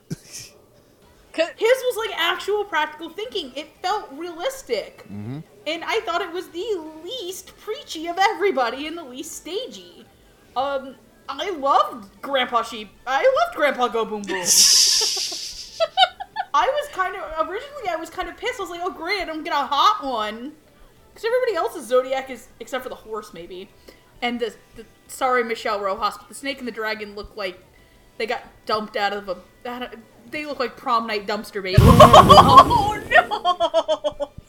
no! um, Everybody clap your hands! they do though. They're the most fuck ugly characters. I'm sorry. But I'm so happy I'm that. sorry, I'm dying because of her voices, okay? these two. Are you okay? No! Do you want to hurt me? No! I'm tempted to go talk to someone and be like, so this is what someone said about you." Don't you dare, you whore biscuit! I'm not going to. but I mean, Please, they're gonna find out please anyway. move on. Anyway, go ahead, Steph. I'm, I loved, I loved it. Please cast Kenny Green as more crazy old men than Art Motto. Marty, can you go while I try and recover? Actually, please. I'm trying to cover myself. God damn it! Prom I'm night No. dumpster baby. I can't breathe. Oh. But I'm proud of that one. That's going in a best of reel one day. anyway, yeah, I'm with Megan. I think he was great, and uh, he's. It's very rare that we get to hear Kenny be like a, a genuinely sweet old man when he's, you know, hanging out with his grandson and, and his family, and also sort of the di- the wily diabol. man when he was debating on how to murder them all. Yeah, it's sort of sort of interesting to see him go from one scene to the next, um, because you know there is this wily old man, but there, there's also this like you know genuinely sweet grandpa who's just doing it so his son doesn't have to compete, or his grandson rather.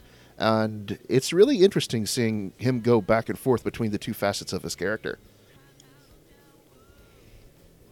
I think I'm good. You okay? You all right? So, for now. Okay. For now, until I potentially break again. Um, yeah, this is very interesting performance because it's one of the first and probably few times I've ever heard Kenny Green as the as the nice old guy who has a little bit of pep in his step, you know. Mm-hmm. And his character is really interesting because his is the only one who's had previous experience with a Juni Taisen before, and he's he's. I hear Megan just cracking up. I'm sorry, I'm just laughing. And um, yeah, like you guys are saying, like his inner monologue and his thoughts, a lot of it is he's fully aware that he is outgunned. He's He's, outmatched. He, he's fully aware that there's a very high chance that he's not going to win this one. And it's interesting because it kind of coincides with his backstory too, where he's made peace with that. Like he's lived a he he even says that he's he even says he's lived a long and happy life.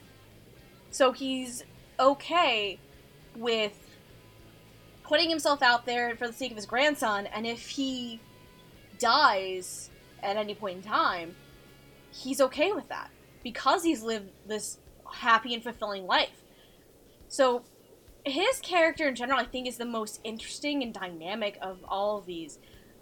Only, be, only because he's had the previous experience, and he's the oldest contender among the group there. And Kenny Green just performs it. He's performing it beautifully, in my opinion. I really enjoy it. I think this is one of my favorite performances as well from the show. Mm-hmm. Yeah. So Grandpa Go Boom Boom is a big hit. we we had we had uh, crazy grandpa and Jeremy Schwartz, and now we have Grandpa Go Boom Boom and Kenny Green.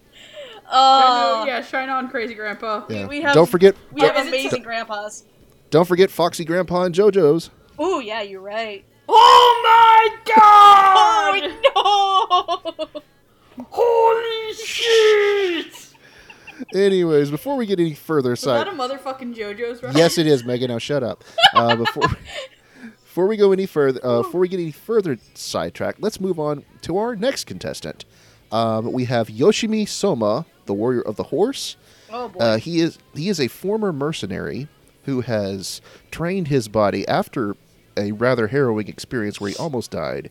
Has trained his body to become the most resilient, to where he's Horse of steel. he's the yeah force horse skin of steel, uh, almost He's- he's- impenetrable. He's, he's on some fucking steroids or some shit. God damn. right, big old boy. Um, And also yeah. my zodiac ate his sign, which is the most terrifying part. yeah, He ate his Wheaties. yes, He he, eats his his Wheaties. Wheaties. Yeah. Um, so, what uh, predictions do we have for this horse? Look at this horse. This horse is amazing. No, he's not. He's a big bitch. yeah, he's honestly a big bitch. he's kind of a big bitch. He's kind of a coward. Yeah, when things are when things get tough, he runs and hides. Yep. Uh, And then This gets lectured not by an emo kid. yeah. Do not give him a lick. He does not taste like raisins. Yes. This a horse is a Um, horse, of course, of course, Yes. and only the rat Unless- talks to a horse, of course. Yes. Anyway. because that horse is being a little bitch baby. Mm-hmm. Um, my predictions were the following: uh, Ian Sinclair Ooh, okay. All right. and Tyson Rinehart. Okay. Interesting. Mhm. I don't. Re- I don't think I've really heard Tyson that often as the big burly character. hmm At least that I can recall. Uh, borrowing. Uh, Jam. God, God damn it, Roots. No. You know how we were talking about Crazy Grandpa? Did he Did do he it put again? Roots put Jeremy put Schwartz Sharp. as the horse. I love it. It's great. Um, and then Jamal. Ooh, his are interesting too. He had Jeremy Inman and David Alright. Wald. Interesting. Yeah. I could see David Wald. That'd be an interesting pick. Though I feel like Jeremy Schwartz would be a fun one. Honestly. Yeah. I had one safe but unlikely guess in Okay. Patrick Seitz, Ooh. Ooh. That And I would be al- good. and I also had playing slightly against type but still fitting one Chris George. Ooh. Mhm. Ooh. Yeah. That would have been But- great. Ooh. That makes sense. No, I mean, considering Vic is a director, it's not that much of a long shot to possibly pull Patrick and I would think, Right. which would be very interesting if that w- if that happened. But Yeah. it's okay because this is one of this one's one of the interesting casting choices to me. Yes, uh, we are all wrong, and uh, this is a brand new actor for the most part. Mm-hmm. Uh, his name is Randy E. Aguebor. I know who he I've is. heard the Yeah. name before. He was in Garo, was he not? Uh, he is not in Garo. You're thinking of Ivan Jasso, probably. oh, okay. yeah. I swear I've heard him before. Yeah, I know but I've no, heard the name. Randy has been in Nanbaka as Inori Hakai. There it is. He's done, yeah. He was uh, Kareem in Regalia. He was um, Tora Fuzar in Fairy Tail, uh, one of the uh, one of the demon monsters, and uh, and other than various other roles, that's basically it. So he's pretty much a brand new actor. Yeah, Uh, is where I've heard the name before. Yeah. Um, so Horse doesn't speak all that much. What did we have to think about his few lines? Uh, Megan. He was a very convincing coward. Yeah. Yeah. He got down the I don't want to run into Ox. Uh, uh, uh. My thing is that it, even as a character, Horse is kind of the weakest character so far. Right. um, in terms of motivations and and crap. So Yeah. Mm-hmm. I give him credit for being very convincing. Um, and I hope that this is a good starting place to see this guy cast more. Yeah. Because I think that he did a great job, and I would really like to see him do things, Mm-hmm. other things. Yeah. He's definitely got the voice for it. Yeah. Mm hmm Like again, this about- is this is one of the very interesting ones because because he's much more of a fresher face, and the likelihood of Vic knowing who this individual is is very very slim. So, because this guy basically is no real major major credits to his name, so it's very interesting. I like it. I was convinced by him too, and. I was convinced by the performance, but again, the fault is the character. Right. It's the a lot of the fault of the show is the character development and the writing for it. And in Horse's case, it's it's it's kind of bad where it's I think his is some of the worst because he gets into a fight with Ox once, escapes, and then just flat out gives up and goes hiding in in probably like a bank or something. It looked like it's it's that part of his character development not convincing, but that's the fault of the writing of the character, not on Ray, not not on Randy as a whole here. Yeah. Um, But Randy did play it very convincingly because when he's just mm-hmm. sitting there cowering and freaking the fuck out, I'm like, you you all of a sudden see this big burly giant of a man just turn into like yeah, a little wimpy kid or some kind. Well, well, horses do spook easily. That's true. That is true. So that Right. You that don't trait is very true. And then he gets lectured by a fucking emo kid.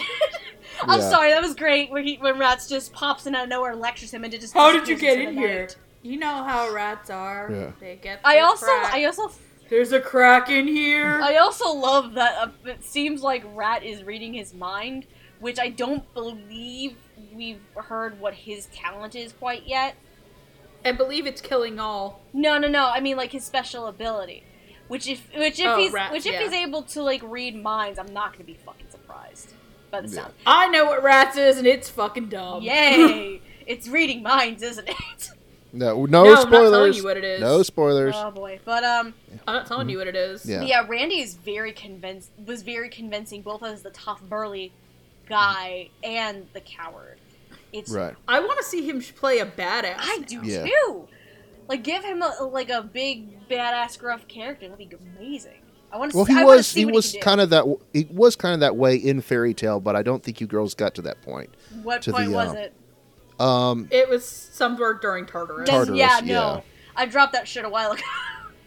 I I couldn't catch up. I'm like, I'll get I'll get back to it. I'll get back to it eventually. I don't know if I'll ever get back to it. It's the same thing with One Piece. I got stuck with one arc and then I was done. yeah. but uh, But I agree. I agree. I want to see Randy do more roles, and I hope that this is a springboard for yeah, him to uh, to play more big, burly, manly characters like I'm fond of. So You're all right. manly types. yes, many manly parts. I forgot who's next. Oh no. Okay. Next is interesting. We actually have a, a pair of characters next. We have Do, Na- do, Nag- do, we have Nagayuki Sumita, the dragon, and we have Takayasu Sumita, the serpent, twin brothers who uh, fight as a team. And and look like they got shot out of their mom's ass. God damn yeah. Megan does not like them very much. So they're just not. yeah, They're just kind of fugly. they're, they're twin brothers who uh, who um, fight as a team with twin flamethrowers, and Wait, that does, is- does Dragon have a flamethrower? I thought it was only Snake. He's got an ice. Yeah. Ah, They're fire and ice. That's the that's the deal. ah, I with those two. see. Okay, so yeah, that's what they're. Because Nisio Isin is so clever, guys. Yes. Anyways, uh, who did we have predictions for Dragon and Snake? I do, and I'm gonna read the second ones I had first because uh, I need you two to sit down for the first Oh predictions. no. Okay. So, other than being them both being whacked by the ugly stick, um, for one prediction for the uh, for the serpent, I had Greg Ayres, Oh, Okay. okay. and for the dragon, I had Dallas Reed. Is if Greg and Dallas would be a pair of twins. Ah, I can't believe I did this other one because I'm gonna get smacked when I see stuff in Anime Boss. Remember this? You do. Put Daman and Alejandro. Well, I mean, they are hus- husband bros. Husbandros. They are husband yeah, bros. uh, Daman was the serpent and Alejandro was the dragon. mm. Okay. I can kind of see it. Daman Mills and Ala. And if you don't know who we're talking about, Daman Mills and Alejandro Saab, because I am a clever little asshole. I mean, I can see it happening. Um, borrowing. So, Roots had Greg and Dallas too, but he put Greg as the dragon and Dallas as the snake.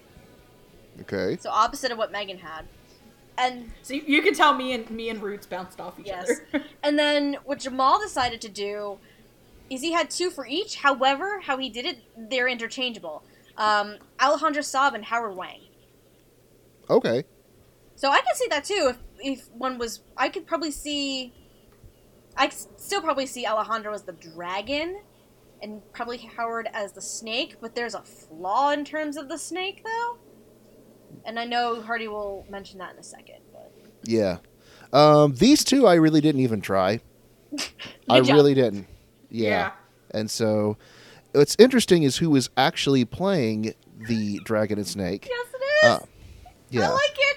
I like it. dragon it. is dragon is played by Clifford Chapin and serpent is played by Matt Shipman. Brothers from another Basically, mother. Yes. yes. Yes.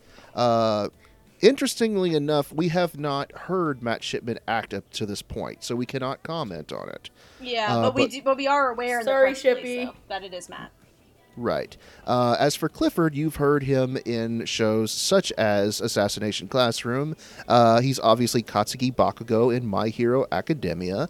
Uh, his first, Trash. his very, his very first role was in uh, Good Luck Girl, aka Binbougami ga, and he is most recently. Well, he's also. Um, what is another big famous role of his? Connie Springer. Hide. He's Connie Springer in, in Attack on Titan. That's correct. You- And so, About to say, you're gonna go over Matt's roles real quick, even though yeah, we haven't heard Matt speak yet, but uh, his role, he uh, was. Um, let's see here. He's in Ghost. Yep, He- yeah, he's the main character. He's Kujo He's- and Gosick, yes. Kujo and Gosick. He is Hideo Sotomura in Classroom of the Elite. Uh, he is um, Izumi Hayato in the dub for My Wife is a Student Council President, which hasn't actually come out yet, I don't think. And he's also in Yu Gi Oh! Yeah, Yu-Gi-Oh! Yu-Gi-Oh! Arc V, I believe. Right. If you can fucking believe it. Okay. And uh, like I mentioned, we haven't heard Matt speak yet, so we can't really comment on him. But uh, what did. I'm gonna make this really quick. Cliff was a douchebag sounding douchebag in this show. He's only had two lines. That's it. Moving on. Yes. Um, Uh, Stephanie, what do you have to say? about Cliff, um, That his character looks like a prom night dumpster baby. god damn it. N- Fetus with a I'm gonna flamethrower. I'm gonna Tur- beat turtle power. Turtle power! Turtles in a half shell! Fetus with a flamethrower. Turtle power. no. Um, I mean, this this character dragon is basically a less angry Bakugo, in a sense. Less angry and more He's cunning. smug That's basically what this character is. And Smugugo. and when voice actors play against type, that's awesome to me, because nine times out of ten, Cliff plays like the doofy kind of positive thinking kind of characters, minus Bakugo. hmm And I think Bakugo is probably one of the first times where we've seen him go against that. his that normal type. So it's always a joy when I get to. See, I mean, this goes for like others like Chuck Huber and a few other people. I love it when voice actors get to play against type, and this is one of the situations here with Cliff. Um, I just find I just want to hear him actually do the do the character. Fucking show isn't put them in based yet. on the end, like the end preview for episode six, there's a good chance They're in episode seven and eight. about to say I've yeah, been told that episode because the because the next two episodes are going to be focused on the two of them, which will be very interesting because we'll finally get to hear Matt. but um, I I just kind of find it funny that the it's an interesting choice to put the two of them together as these twins hmm to me. I mean, one because they're pretty much, from what I can tell, they're pretty much fucking best friends at life in life. It's great, but and they work together quite a bit lately because I in on the directing writing st- front because they were the directing writing team for New Game too, and I just really enjoy that combination and find it again similar to who the fuck was it? Randy. We were just talking about it. Similar to the Randy. It's interesting casting on Vic's part. Hmm so Oh yeah, definitely. yeah. So I like where it's going and the choices that were here but obviously the, we haven't seen enough of them. We have to hear more. we yeah. have to have more which I'm excited for the next two episodes because we'll get Yeah, get because it is just about yes, them. It's going to be primarily centered around the two of them. So, one, we get to hear more of Cliff, but two, we also get to finally hear Matt, and three, we get to hear the two of them play off of each other, which I'm very excited for, and I'm curious to know how that's going to sound. But Yeah. in regards to Cliff, at least, I think it's a great choice. Like, I, like, let's face it, the man is a troll in real life. and he'll probably admit that himself because he fucks with everyone. Um, like he just like screwing, screwing up, screwing around. It's it's great. Um, but I think it's a great choice to really have him get a chance to be that more cunning individual, that more cunning and kind of not necessarily, only the show wasn't taking a freaking not necessarily, day and a half to get there. not necessarily a slimy individual because I don't think Dragon, from what I can tell, isn't like a slimy individual, but at least very cunning. cunning. Right. Right. Yeah, you took the words right out of my mouth. I mean, we can't really make too much of a judgment call because we have heard so very little from both of them as of now. So, and what's funny is that the day we're recording this is like the day right before the episode is supposed to drop. So Pretty much. Two days. I think two days. Yeah, because Yeah. Juni Taisen's on Wednesdays, right? it's on Thursdays yeah. actually. Judy Tice. Oh. Oh, So- I forget what date it is. no, it's Wednesdays. Okay, Wednesdays. Yeah. Well, we're two days beforehand, but uh, yeah, it's Wednesday. Um, I, So ha- I anyways. have I have the press release pulled up just in case, so I can remember who's who. we will have a more dedicated opinion when we get to hear them on Wednesday. Yeah. But So- as of right now, it's very interesting. Yeah, it's an interesting dynamic and interesting casting Yes. to, to choose them to. Mhm. All right. Moving on from the two to probably the most. I call him. I love this character. Oh god, what the fuck did I call him? I think I called him Chippendales or Yes. whatever. Uh, no, Chris Farley. Farley. You called him Farley. Farley. His name? No, just Farley. Called him Farley. His name is now Farley. I don't care. Don't at me in the comments. Bite me. All right. His name is Farley now. Who is probably the most interesting design wise. Mm-hmm. We have simply going by Usagi or the rabbit. Yup. um, Warrior of the Rabbit, he dresses in what can only be described as a stripper outfit with overalls, a bow tie, and a massive bunny tail on the back. He has a pom. He has the largest fucking pom Yeah. pom I've ever seen on his ass. It says butt Yeah. Oh my god. His- Oy vey. oh no. He is easily the strangest combatant in Oh, the God, tournament by by far. Farley. Yes. And uh, his special ability is he's actually a necromantist. Mm-hmm. He can resurrect. Not a necromancer, a necromantist. Correct. He has the power to bring back the dead and use them a, as his zombie slaves. So fighting him is basically fighting a huge army, which is uh, not good. Which they kind of And- made that very clear in the opening too. Yeah, pretty much. Uh, and so Now I just keep hearing the music from the the old SNL sketch. By the way, everybody's working for the weekend. Oh god. just some. So I just somebody want needs to make an AMV montage to Farley killing people set to everybody's working for the weekend. nice. Nice. Anyways, Megan, did you have any uh, predictions for the rabbit? Yes, because I am easy. Um. So my predictions for the rabbit were Joel McDonald or Eric Vale because they're both good at playing crazy people. Okay. Um, Okay, look, I'm gonna say it right now. I did not go for the obvious choice in picking Jerry Jewell or Austin Tindle. One, Jerry Jewell plays every psycho at Funimation. Two, if you've watched the Japanese, the rabbit is played by uh is played by Noku- Nobuhiko Okamoto, who is usually masked up to Austin Tindle characters such as Karma from Assassination Classroom and um what's his nuts from Snow White with the red hair. Oh. The ninja. Uh, Ninja O- Karma. uh, Obi? Obi. Obi, yeah. Yeah. He's Obi and Karma, so I'm just trying to avoid that. okay. Uh, Stephanie, uh, did you borrow some? Oh, you actually had one for this one. I did have this. This is the only other one I had an actual prediction for, because again, I was spoiled for pretty much everything else. So, I watched the first episode of the show in the Japanese, and when I watched Usagi, I had the strangest vibe off of this guy. And my mind went, you know what'd be funny? And you know what I really hope happens? Because my brain went towards First Basket, but also, but also, I also went Rail Tracer. Yep. I had Jerry Me Jewell. and you. Jerry Jewell was my only prediction. I was like Jerry Jewell or bust because I this may be an obvious prediction. It may be the safe choice, but it'd be the funniest fucking shit I would ever see. And I'm not the only one because Jamal had Jerry Jewell too.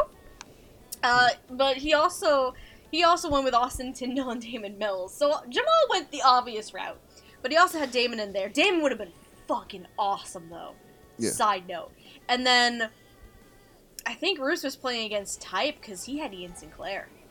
Oh wow. Yeah.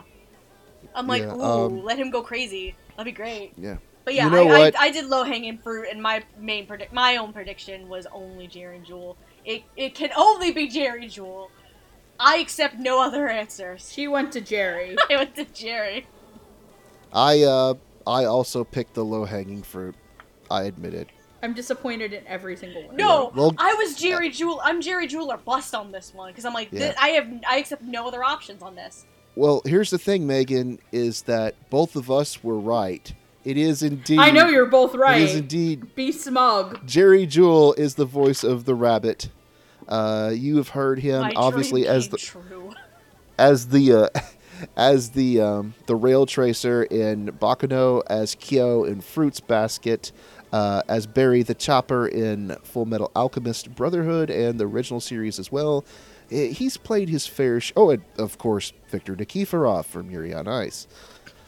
The the greatest psychopath ever. Yes. Victor Nikiforov. Yes. Yuri! Yuri! I'm going to chop you into pork cutlet. and I just made the baby Gigi cry. Oh Not the baby Jesus, the baby Oh, Gigi. no. All right. So, what did we have to think about this very typecast and obvious performance, guys? My my. It'd be dream came great if this guy, you know, put together a full fucking Farley put together a sentence. Mm-hmm. Farley Farley doesn't Farley doesn't speak words. Far well, okay, he does. Speaks words, but- but not really coherent sentences. yeah, Farley doesn't speak coherent. He, his his Um, language is mincemeat. Yes. Yeah, basically. Yes, that's a terrible joke, but it works. His language is is just Did he try. He attack, but he also attack. Yes. No, Um, he, he he attack, he protect, but he dress fine as heck. He don't protect. He attack, he attack, and he attack more. Yep. But um, I don't think it's a bad performance. It's just mincemeat, and it's just well, he's he's like a hot topics wet. Um, Oh boy. Farley's Farley's kind of a hot topic girl's wet dream. Just just saying. Um, and if you write that as the like the Dragon Ball thing saying "I hate you," um, but uh, I wish that Farley actually talked a little more so I could get a better gauge on his performance. It's Jerry Jewell doing a psycho. Um, honestly, if it's not up to Rail Tracer levels, uh, I'm a little disappointed. so, Right. uh, but it's it is what it is. It's it's mincemeat. Stephanie, what did you have to say? It's exactly what you expect. It's, it's my dream came true. I was all for Jerry Jewell playing this character. I would hear no other option. Thank you, Vic, for making my dream come true. Uh, no, but this is exactly again. This is exactly what I expected this character to, to be. Cause let's face it, Jerry Jewell can play some crazy motherfuckers. Yeah, yeah, yeah. He's well, he he is, he is openly when we interviewed him uh, or when we went to his panel. rather, yeah, Um, he said He likes he likes it. he, you know he's such a chill, you know, so relaxed, chill. that laid man back. is on like constant laid back level. yeah, and so and it, so when he gets to play against type, he, he enjoys. it. He's like, yeah, it's cool being evil sometimes. I yeah. remember him saying that. in that exact Yes. tone of Yes. voice, by the way, It's everybody. great. He's It's such fun. Mm-hmm. a sweetheart. It's great. But um yeah, like I, there's not really much more for me to say. He's a crazy motherfucker. And it's Mm-hmm. Yep. exactly what I hoped. I mean, I do agree with Megan. I wish we could hear more of it. And we can also hear him make com- actual logical, complete sentences. Coherent noises. But Usagi is a very interesting character in itself. He, Soggy kind of talks like this. Usagi doesn't make sense, which is fine. Yeah. Sagi's like, "Do you want to be my friend?" Be I'm my sorry, I lied to you. Be my friend. But Be my um, friend. yeah, I I love love this performance. Another one of my favorites from the show. It may be an obvious and safe choice, yes, and the low hanging fruit. But just I don't care. Talk more. I don't care. It's amazing. Hmm. Yeah, I I still have to reserve judgment until we do get to hear him speak in full length sentences and not just gibberish. Mm-hmm. But from what I've heard, he pulls off the crazy psychopath very very well, and only the w- Jerry, and you only the way a crazy psychopath? No. yeah. But anyways, yeah, it's it's a really really fun role, and I hope we hear more of it. Speaking of really really fun roles, let's move over to our next competitor. Oh lord. We have Kanae Ira, the warrior of the tiger. My wife. Her her power is getting really really tanked, and somehow that makes her super strong. She That I She's a woman after Hardy's own Oh, heart. that yes. I did not expect. I thought she was just getting drunk off her ass just for the sake of it. I like her her first instinct during all this. Oh, we gotta fight each other. Is that a fucking liquor store? No, but yeah, like her that a JoJo's reference? her ability is interesting. yeah she has the drunken style, meaning the more she drinks, the stronger she gets. But it obviously impairs her judgment. But she gets the most drunk off of human blood. Yeah, that part like was like whoa. That's my fetish. was like, whoa. Yeah, It was interesting. Not really, mom. Please don't think I'm weird. yeah. So, did we have any predictions, Megan? Yes, I had two predictions, and they were kind of out there. Um, my first prediction was Michelle Rojas, Mhm. and my second prediction was uh, Jeannie Tirado. Oh, really? That'd be interesting. Uh, Stephanie, what did you have to say? Did you have to borrow from someone? I'm stealing for the rest of the night. That was it. Yeah. Um yeah. when we got to Usagi, that was it. I'm stealing for the rest of the night. Uh so Roots had Jad Saxton. Uh, What? Yeah. Hey, at this point, what can't Jad Saxton I know, right? do? True. True. And then looks like Jamal has four, but the ones that I think would make the most sense would be Morgan Garrett and probably Felecia Angelle. Okay. I uh I went with Michelle Rojas on this one. I'm with Megan. Michelle That's would be who a I good can- choice, actually. Yay. Oh yeah. I've kind of wanted to hear Michelle play an old drunk, so that would uh that'd be fun to listen to. I mean, we Um, got relatively close in New Game, but Yeah, I haven't seen New Game. New Game Okay. is great. She's phenomenal. especially that ending scene in the last season where the Don't spoil it. Ah. I won't. oh, New Game. I miss Oh you. yeah. Anyways, Anyway. uh, once again, we're all wrong. Not you, mom. Uh, playing uh, the tiger is our good friend Colleen Klinkenbeard. Uh, obviously, you've heard her as the voice of Erza Scarlet in Fairy Tail, uh, Riza Hawkeye in Full Metal Alchemist and Full Metal Alchemist Brotherhood, and she's also uh, my waifu, uh, Momo Yaoyorozu, in My Hero Academia, among other several other um, uh, very prominent roles. Again, Uh, if we know anything from My Hero, they are all best girl. They are all best girl, but some are just a little bit better than others. Uh, No. yeah, I mean, I too am a really, really big fan of Toru. oh god, that crazy motherfucker. Ooh, I can't wait to hear that. Not Toga. Oh, Toga to what? to- Hot T- Toru. Visible Girl. Oh, Hagakure. Yeah. Okay, Yes, I know. I remember them by last name name. is- That's my problem. My bad. Oh, I remember mm-hmm. her as Hagakure, not Toru. pleb. Yes. Yes, the Invisible Mom, as Megan calls her. Nice. Invisible mom. Yeah, I Yes. thought you were talking about Toga. I'm like, oh no. Anyways, back on the subject at hand. Um, so, Megan, what did you have to think about Drunk Colleen? I freaking loved her. I loved her. Kane is so good. I, she's my favorite overall performance in the show. Um, I just love when you first meet her. She's like, "Grandpa, I know you're in the bushes." You Like, she's just so pl- perv, get out of the bushes. Like, I like how she does drunk, like drunk valley girl. She's like, I ain't even tanked. Like, she's like the girl at the college bar telling Grandpa Boom Boom to put another shot on the table. um, and she also is one of my other favorite lines in the show. It's like, are you doing that weird ninja clown? Yes! thing?" It's like, why are there four Because of you? You see her vision, and you just Wait, see it like the first time do her drunk that? vision makes. How'd you do that? Like, I'm so con. I, please let Colleen Clinkenbeard play more alcoholics, please. like, they're the best. Um, it's just so lovely and perfect, and it's. I'm, I'm so happy whenever I hear her play those characters. They're just so good. Uh, but no, she's the standout of the whole show for me. Honestly, I can't wait to see where her character goes. Because the first time you really you hear her in episode three, actually, but it's like one No, line. two, It's like literally one word. she where she talks about going to the where she talks about going to get the booze.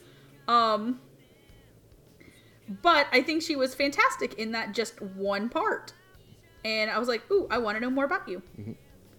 I want to know what what you like, person. what, what what she's drinking? I want to know.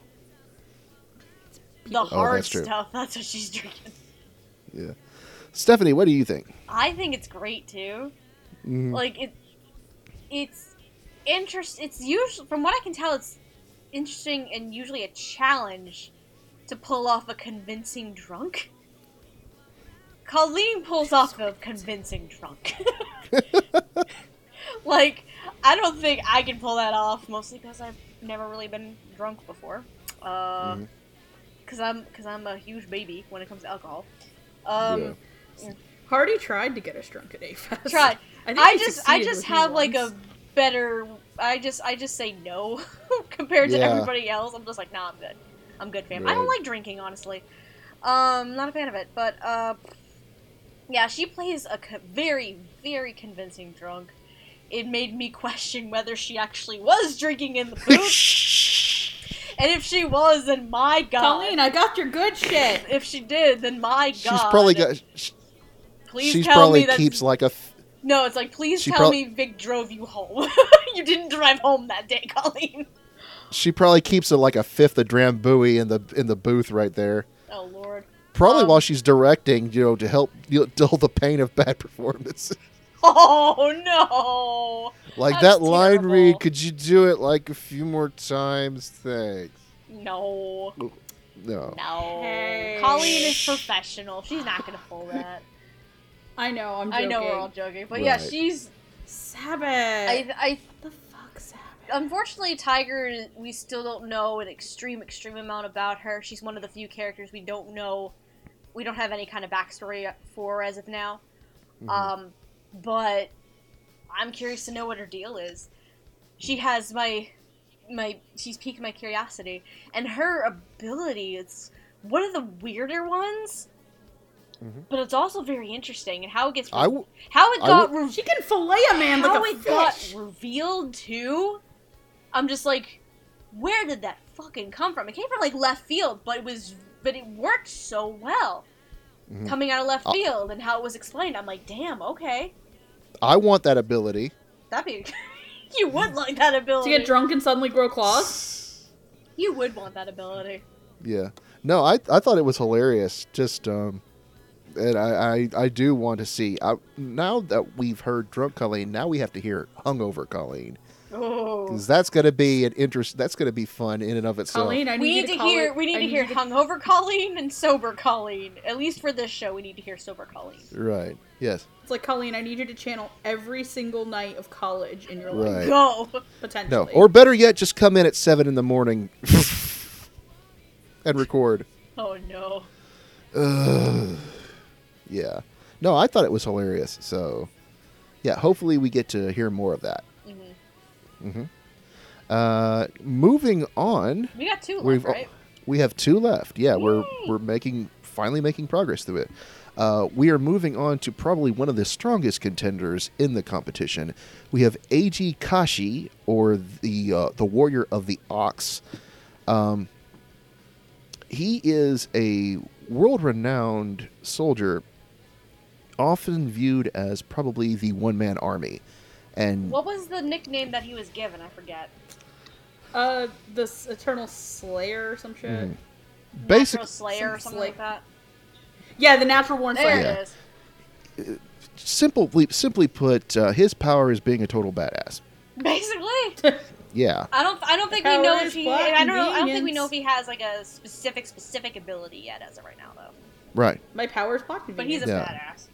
Right. He cuts columns in half, or Yeah. entire buildings. Yeah. He he made a big burly man go cry in a corner. Pee himself in Yeah. like, dude, this man is He made him pee himself.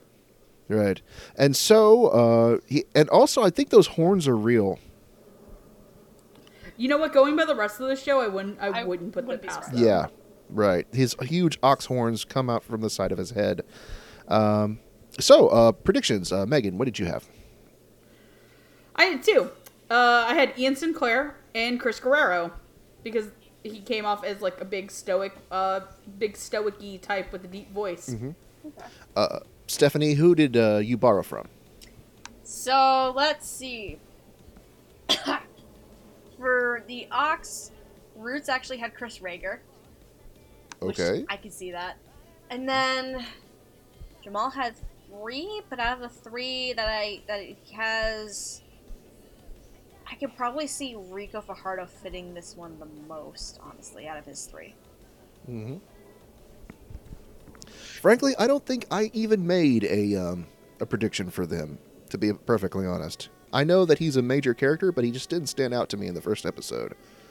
So I think I'm going to pass it on. Uh, and uh, actually, you were right, Megan. Um, who actually is playing uh, the Ox is indeed Ian Sinclair. Yay me! I mean, Eh. it makes sense. Let's face Yeah. it. in in addition to be, being Gigi's husbando, uh, you've also heard him in such roles as Dallas Genoard from Baccano. Um, he is the voice of Toriko in Toriko. Most famously, he is Space Dandy. And uh, Dallas, the eternal fuckboy general. yeah. And more, let's say, oh, he was Zapp Renfro, reprising his role as Zapp Renfro in the new season of Blood Blockade Battlefront. And I this think the fall. and I think the role that kind of equates this to me a little bit that I kind of want to bring up Groschler from Aka 13. That's exactly what I was thinking because of the hair. Like the not just the hair, but like some of the personality too. Honestly, Mhm, it makes Very a lot stoic. of sense. Yeah. Yeah, it makes a lot of sense. So, opinions, Megan, what did you have to say? Um, I enjoyed what I could I what I've heard so far.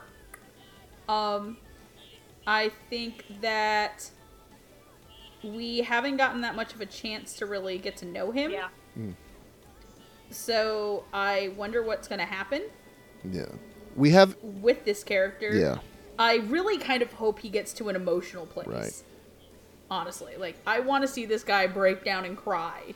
Cuz right now like, he's I just I want to see the facade break. 'cause right now he is stone I want to see that man. Yeah, I want to see that man crumble. And I really hope, and I know Ian can do that, which is why he, out of all the characters we really haven't seen, gives me a lot of hope. So, Mm-hmm. Right. that. Stephanie, what do you have to what do you have to say? What do I have to do? What? Um, it's it's nine thirty at night. Oh my god. Um, no, I really like it. Like immediately, I if I had the chance to make a prediction, I probably might have possibly put Ian here. It's I don't want to call it a safe choice, but it kind of can be deemed as a safe choice. But at the same time, it kind of can't be because Grossler is a thing that exists. But um, it's very interesting. He similar to Akka, he's fantastic with these stoic characters. It's playing a little bit out of type for him. And I enjoy that a lot. And seeing Ian Sinclair is a motherfucking badass is always a lot of fun too. Let's face it. Mhm. Mhm. Yeah. But like Megan, I do want to see some emotional breaking point for him. Because Yeah, I want to see this dude Yeah. crumble. because right now, this character has been consistently stoic and nothing else. So obviously, considering how the show's been going so far, there has to be more to this character. You want to There see the to Gary Stu facade fail. Kind of. Because right now he is a bit of an unstoppable force. Yes. So, um, so yeah, I agree with it. Uh, to me, it's a serviceable performance um, because we've heard so many great performances from Ian Sinclair where he's able to just go absolute nutballs and just be entertaining as heck. Um, hearing him go stoic for the Ox, it's appropriate and yet it's kind of disappointing considering what we know Ian is capable of. And so I think you're right. I hope we do get to a point to where his whole facade crumbles and we get to see the human inside of him if there is something. If Yeah. there is such. If he's not just an emotionless ro- emotionless robot. Yeah, I get what you're saying with it being like. Robo cow Rope. I I, I, set to terminate. I get what you, I get what you're saying, Hardy, with it being like a little bit disappointing. But uh, I imagine that's more on the character. Right. Yeah. He is a very Again, these characters aren't the best written thing. to- Yeah, they're not. yeah. So, they're not something to write home about, unfortunately. right. It's less the actor, more the character's fault, to be Yeah. perfectly honest. Yeah. All right. Well, that covers that. So now we move on to our final contestant.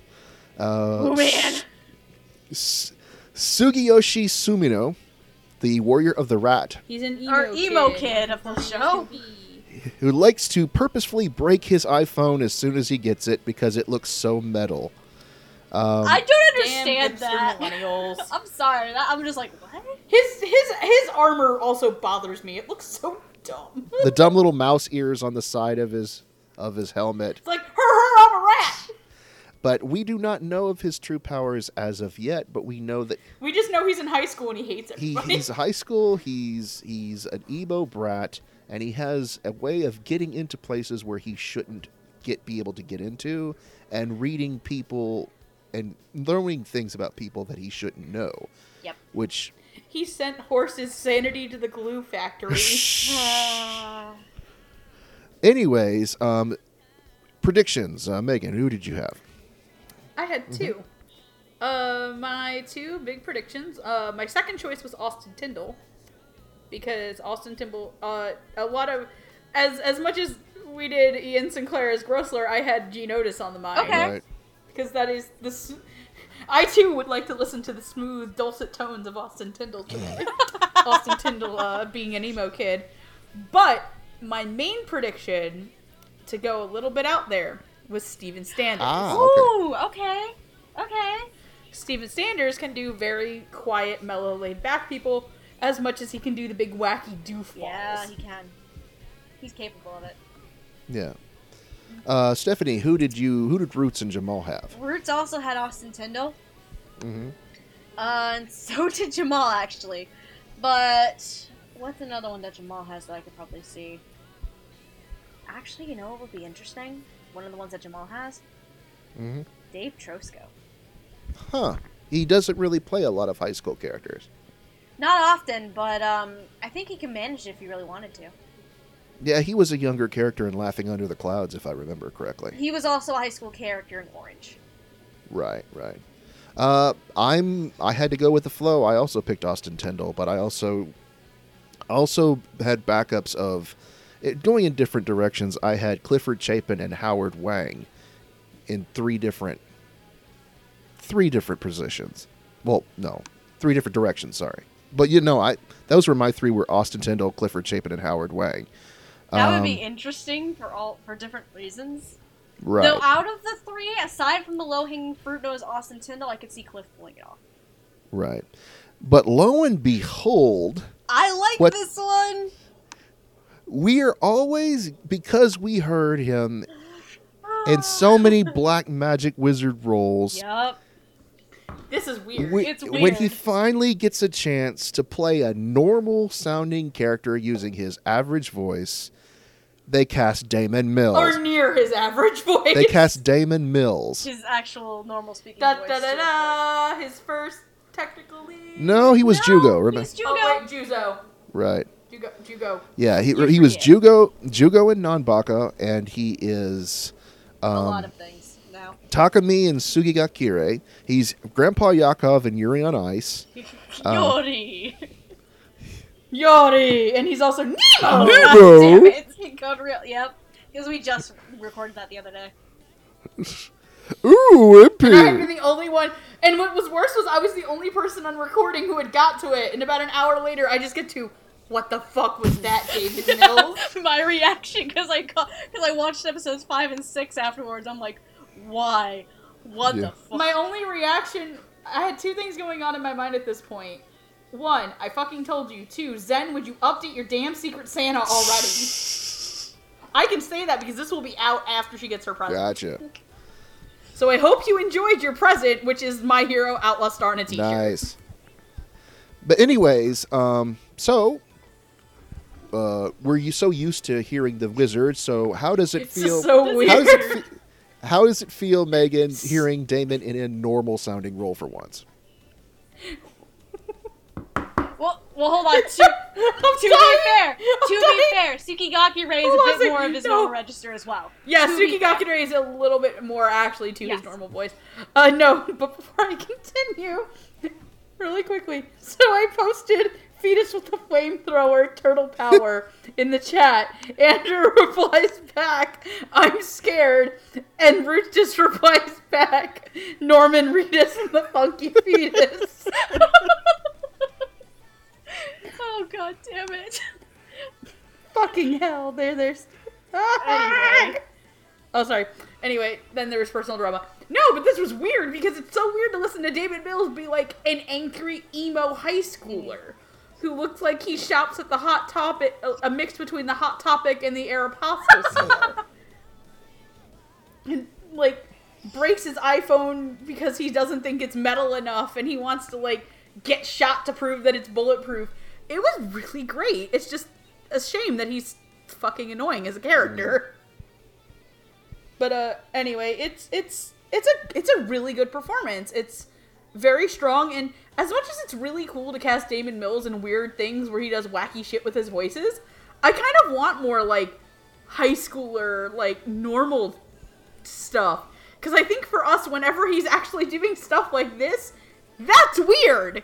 It's not him doing like Nemo and Yakov. That's just normal. unfortunately, I think point. we've gotten to the point where we're so used to him being these out there characters where it's like, because it's, I would say this, Tsukigaki Ray, and maybe to an extent, actually, Jugo from Nanbaka is the closest to his normal register that we've ever seen him. Right. Yeah. So, do you have any th- uh, further thoughts, Stephanie? I like it. I like it a Mhm. lot. I mean, sure, it's a little bit weird to see Daman actually perform in his normal register.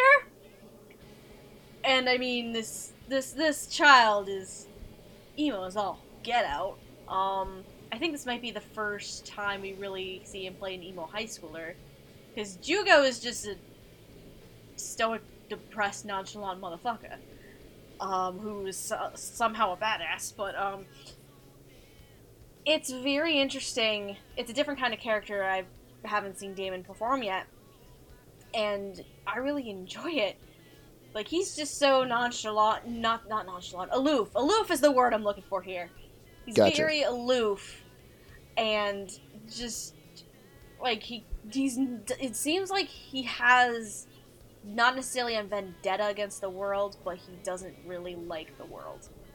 Yeah. You, and you can tell that with, because again, going back to his in the interactions that he has with um, Caitlyn as the monkey, those interactions because those two are different counterparts in their viewpoints, and he he just, you can tell that the rat isn't exactly a fan of the world around him, and he just wishes people would die, and it's a very interesting, it's a very interesting philosophy, but I am interested to see because the rat is also one of the few characters right now that we don't know his story, his deal. Mm-hmm. I'm very curious to know what his deal is. Right. Very, very curious. And right now, I'm actually kind of rooting for him to win. I kind of want the rat to win the Juni Taisen. That's the that's who I'm rooting for. Right. Well, I mean, yeah, I mean, this was a good performance, and um, we take for granted just how solid of an actor that Daman is when even he's using his normal register and not doing any sort of uh, weird, wild stuff with it. Because here's something interesting too, and he's talked about this um, in his panel when we went to A-Fest. He's self-taught. Wow. and he's really yes, good. he is self-taught. He didn't really take any classes or anything like that. He just one day just decided to give it a shot and just got a microphone in his room and just started practicing voices. That's That's impressive. Yeah, he is self-taught and it's amazing. Like now that you know that information, it's like, damn, okay. But yeah, it makes a lot of sense because he puts the time and the effort into it, and you can tell. Right. Right. So, anyways, uh, that basically wraps up our uh, our cast. Uh, do we have any final thoughts before we? Uh... I think I kind of got a lot of my final thoughts out at the beginning of uh, my thing with a lot of the problems of the show. Again, this is a solid dub that just kind of meanders its way into the pool of just kind of, hey, this is a dub that exists. It's solid. It's not going to be a bad watch if you choose to watch it. Um, it just suffers from the flaws of its Japanese and its adaptation. It's it's a Nisio Isin show. It's wordy and confusing and boring as shit, but it's not strengthened up by more interesting characters like say something like Monogatari is because here's the thing as somebody who's watched Monogatari Monogatari actually is incredibly interesting when it wants to be like I will say that the arc for the character Tsubasa Hanekawa is one of my favorite character arcs in all of anime I think it's fantastically put together is it weird is that show weird and fan servicing and disgusting yes we've all seen the toothbrush scene we get it um Juni Taisen, however,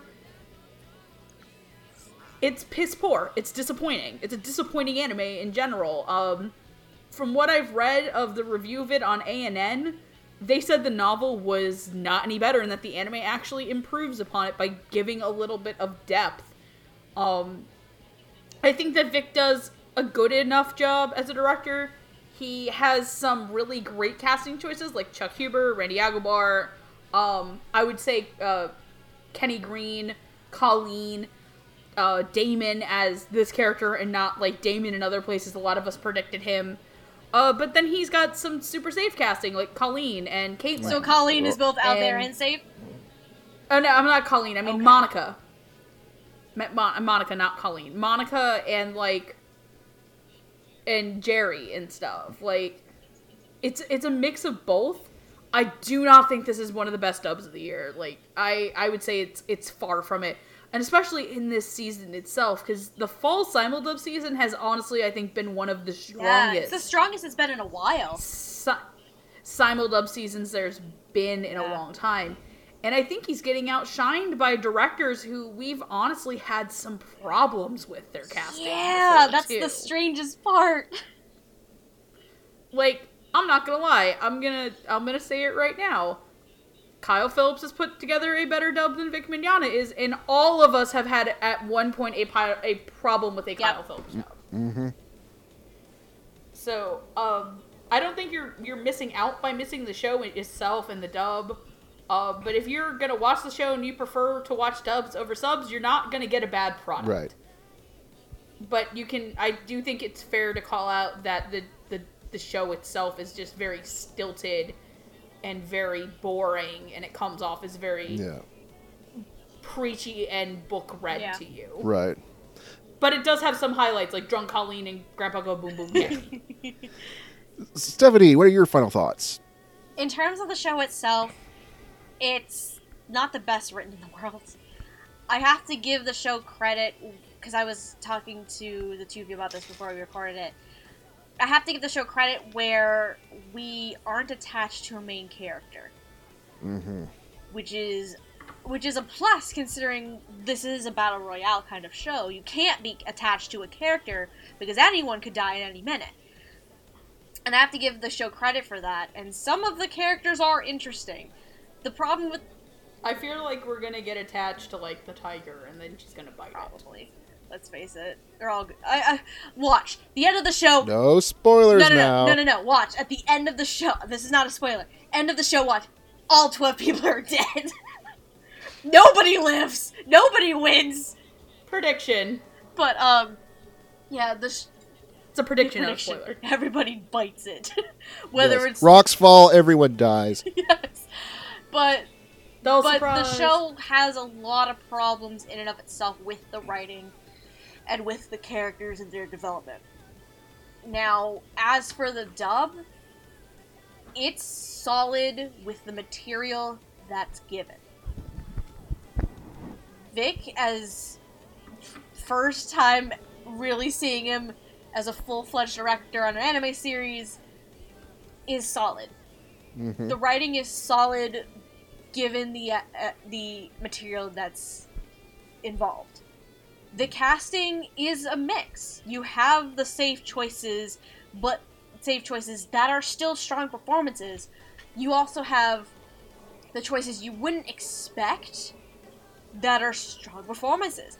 It's a solid show overall. The problem is that I mean, because this is also not, I would say, the best of the year. Far from it. The problem is the show itself. The sh- and I think Megan, going back to what she said at the beginning, I think it's, she's right. The dub highlights more of the flaws. It enhances the flaws of the show itself. If the show was less flawed, we wouldn't be having this much of a problem. hmm But given what we have for the show and the material that this group is working with, I think it's really solid. Yeah. And considering this is my first time seeing Vic as a director of all things here, I enjoy it. I would l- Just give him a better. give show. him a better show. Yeah, I want to see him maybe not direct like something every season like half of these directors down in Dallas do right now. Some doing two in a goddamn season. I don't know fucking why they do this to themselves. Cliff, Kyle, um, I don't know why they do that to themselves, but um, I would love to. I honestly wouldn't mind seeing Vic pop in on occasion as a director for something in a season. If nothing else, at least give him season two of the reflection. Give him season two of the reflection, please. yes. Please. Yeah, more. Because- Because the show is still gonna suck regardless, but at least the dub has It'll a be chance better. to to be better. It'll be yes. better. No, here's my thought on the reflection in five seconds. When your best actor and most experienced anime voice actor is the one character that doesn't have to do anything with lip flaps, you got a fucking problem. Well, you could say the same thing about Assassination Classroom. Still. Yeah. Okay. But Assassination Classroom was a better dub. it was significantly. yes. Significantly. So that's a terrible Yeah. comparison. But yeah, Right. this show, I think, compared to a lot of the other shows this season, is kind of in the middle ground, despite Mm-hmm. all of the hype that this show had been getting before Yeah. it started. It's in the middle, not the best thing in the world, but also not the worst. I just wish, I just Mm-hmm. wish the show itself was better. So that way I wouldn't have to be like, eh, but the but the characters, no no no no. It's it's the show. That's what it comes down to at the end of the day. It's the show that has these flaws that unfortunately the dub has to go with. Right. My simple thought is this I'm enjoying it. The show in general, the dub sounds particularly good. Um, is it the best thing I've ever seen? No. Could it be better written? Absolutely. But hey, at least it's not King's Game. I mean, yeah, Mm-hmm. could be worse. Oh, I need. And Gigi's probably going to get mad at me when I say that, but I Oh, mean, she probably won't, only because it's glorious fucking trash. oh, I uh, here, glorious here's my thing. I wanted trash this season, and I, only, I at this point, I the, uh, King's Game is the only dub that I plan to to plan to watch that I haven't really started yet. Yeah. I expect trash from the. Have fun I with expect you. Have fun with that. You have a nice shiny copy of Mob Psycho 100 I waiting have- for you to come know. into its arms. I expect trash to come out of this show. I don't expect a good show out of King's Game, but Juni, Ty- I, I, I, I, I agree with you though. I, I am in, I am enjoying Juni Taisen, and I am probably gonna finish it. But Yeah. finish your thoughts. Sorry, I jumped in. yeah. I will finish it eventually. It'll go into No, back. no, Right. sorry, I, I interrupted you. Just finish. But anyways, yeah, no, I'm uh I give it a solid B minus, probably solid straight up B. Yeah, uh, that's all around. It's not the best show on earth. I, I'm enjoying it more than Megan is because I don't find it. I give I give the double B minus. I give the show a Yeah, I, I can agree with that. Yeah. B, Anyways, maybe that's sorry. Anyways, that's all I have to say about it, and I can consider this year's Juni Taisen officially closed. Thank Give God. everyone a hand. Everybody, clap your hands. The only thing that died was my sanity. Let's finish this up. but that's long been Let's finish this up. dead. Hardy, where can the good folks at home catch this show if they wanted to see it?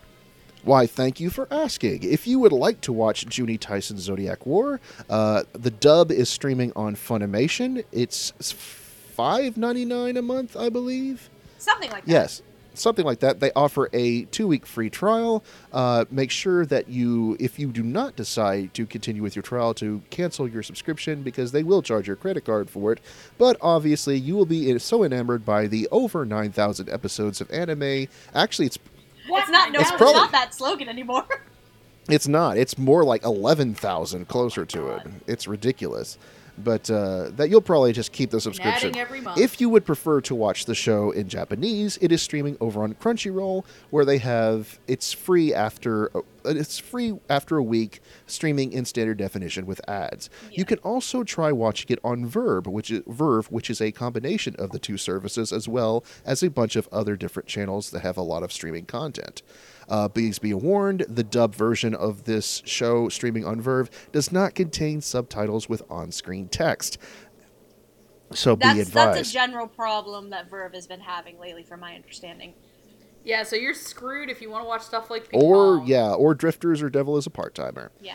Uh, anyways, uh, that's all for us. Uh, my name is Spaceman Hardy. You can find me on the Twitters at Spaceman Hardy. Um, I'm also a forum moderator over on the Funimation forums and on the Funimation Discord. If you ever wanted to chat with me, feel free to hit me up there, and we'll have a gr- grand old time. Megan, why don't you tell the nice people about yourself? I'm a bear. You're a bear, yes, I'm and a I'm bear. a goat. I'm a bear. I'm a motherfucking bear. I'm a bear. I'm a bear. I'm a bear. I'm a bear getting yelled at her mom for screaming. Uh, but you can follow me on Twitter at QueenEra2. You can hang out with me on the Funimation Discord and all that junk too. So yeah. Uh, my name is Stephanie, also known as Lilac to some people. Uh, you can follow me on Twitter at Lilac Anime Revue, with review being spelled as a musical revue, not a standard review. Uh, I just kind of shitpost and talk about my daily life and my boring daily life. Especially boring daily life as of right now, because I'm on vacation from work. because I have to. It's not boring. That's a Yeah. Well, he, here's the thing. After Thanksgiving, I worked seven straight days in a fucking row, and I still have vacation days that I still need to use. So my boss was like, "Hey, do you want to just give yourself a long ass weekend and take a couple extra days off?" I'm like, "Sure." So I don't have to, right now at the time of recording this. I had Friday, Saturday, Sunday. Today is Monday, and I have Tuesday off, and I don't go back till Wednesday. So I have a five day weekend, and it's great. Awesome. Awesome. All right. Well, that covers everything for us. Um, until next time, How? friends. Wait, wait. You're forgetting one of the things. How can they? If they Oh, wanna, yes. They want to see more from us in general. If you want to see more from us, you can look us up at our YouTube account. Uh, You're at already Talk. here. Yes, you're already watching You're it. already Oh, here. Wow. But you can also follow us on Twitter at Dub Talk Podcast for all the latest info. Yep. Now am I done, boss lady? I think you should be good. Okay.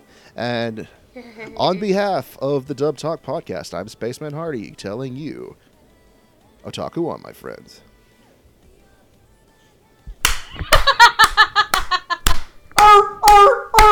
No, no. I'm tempted to pull up the seal again right now, but I'm not going to.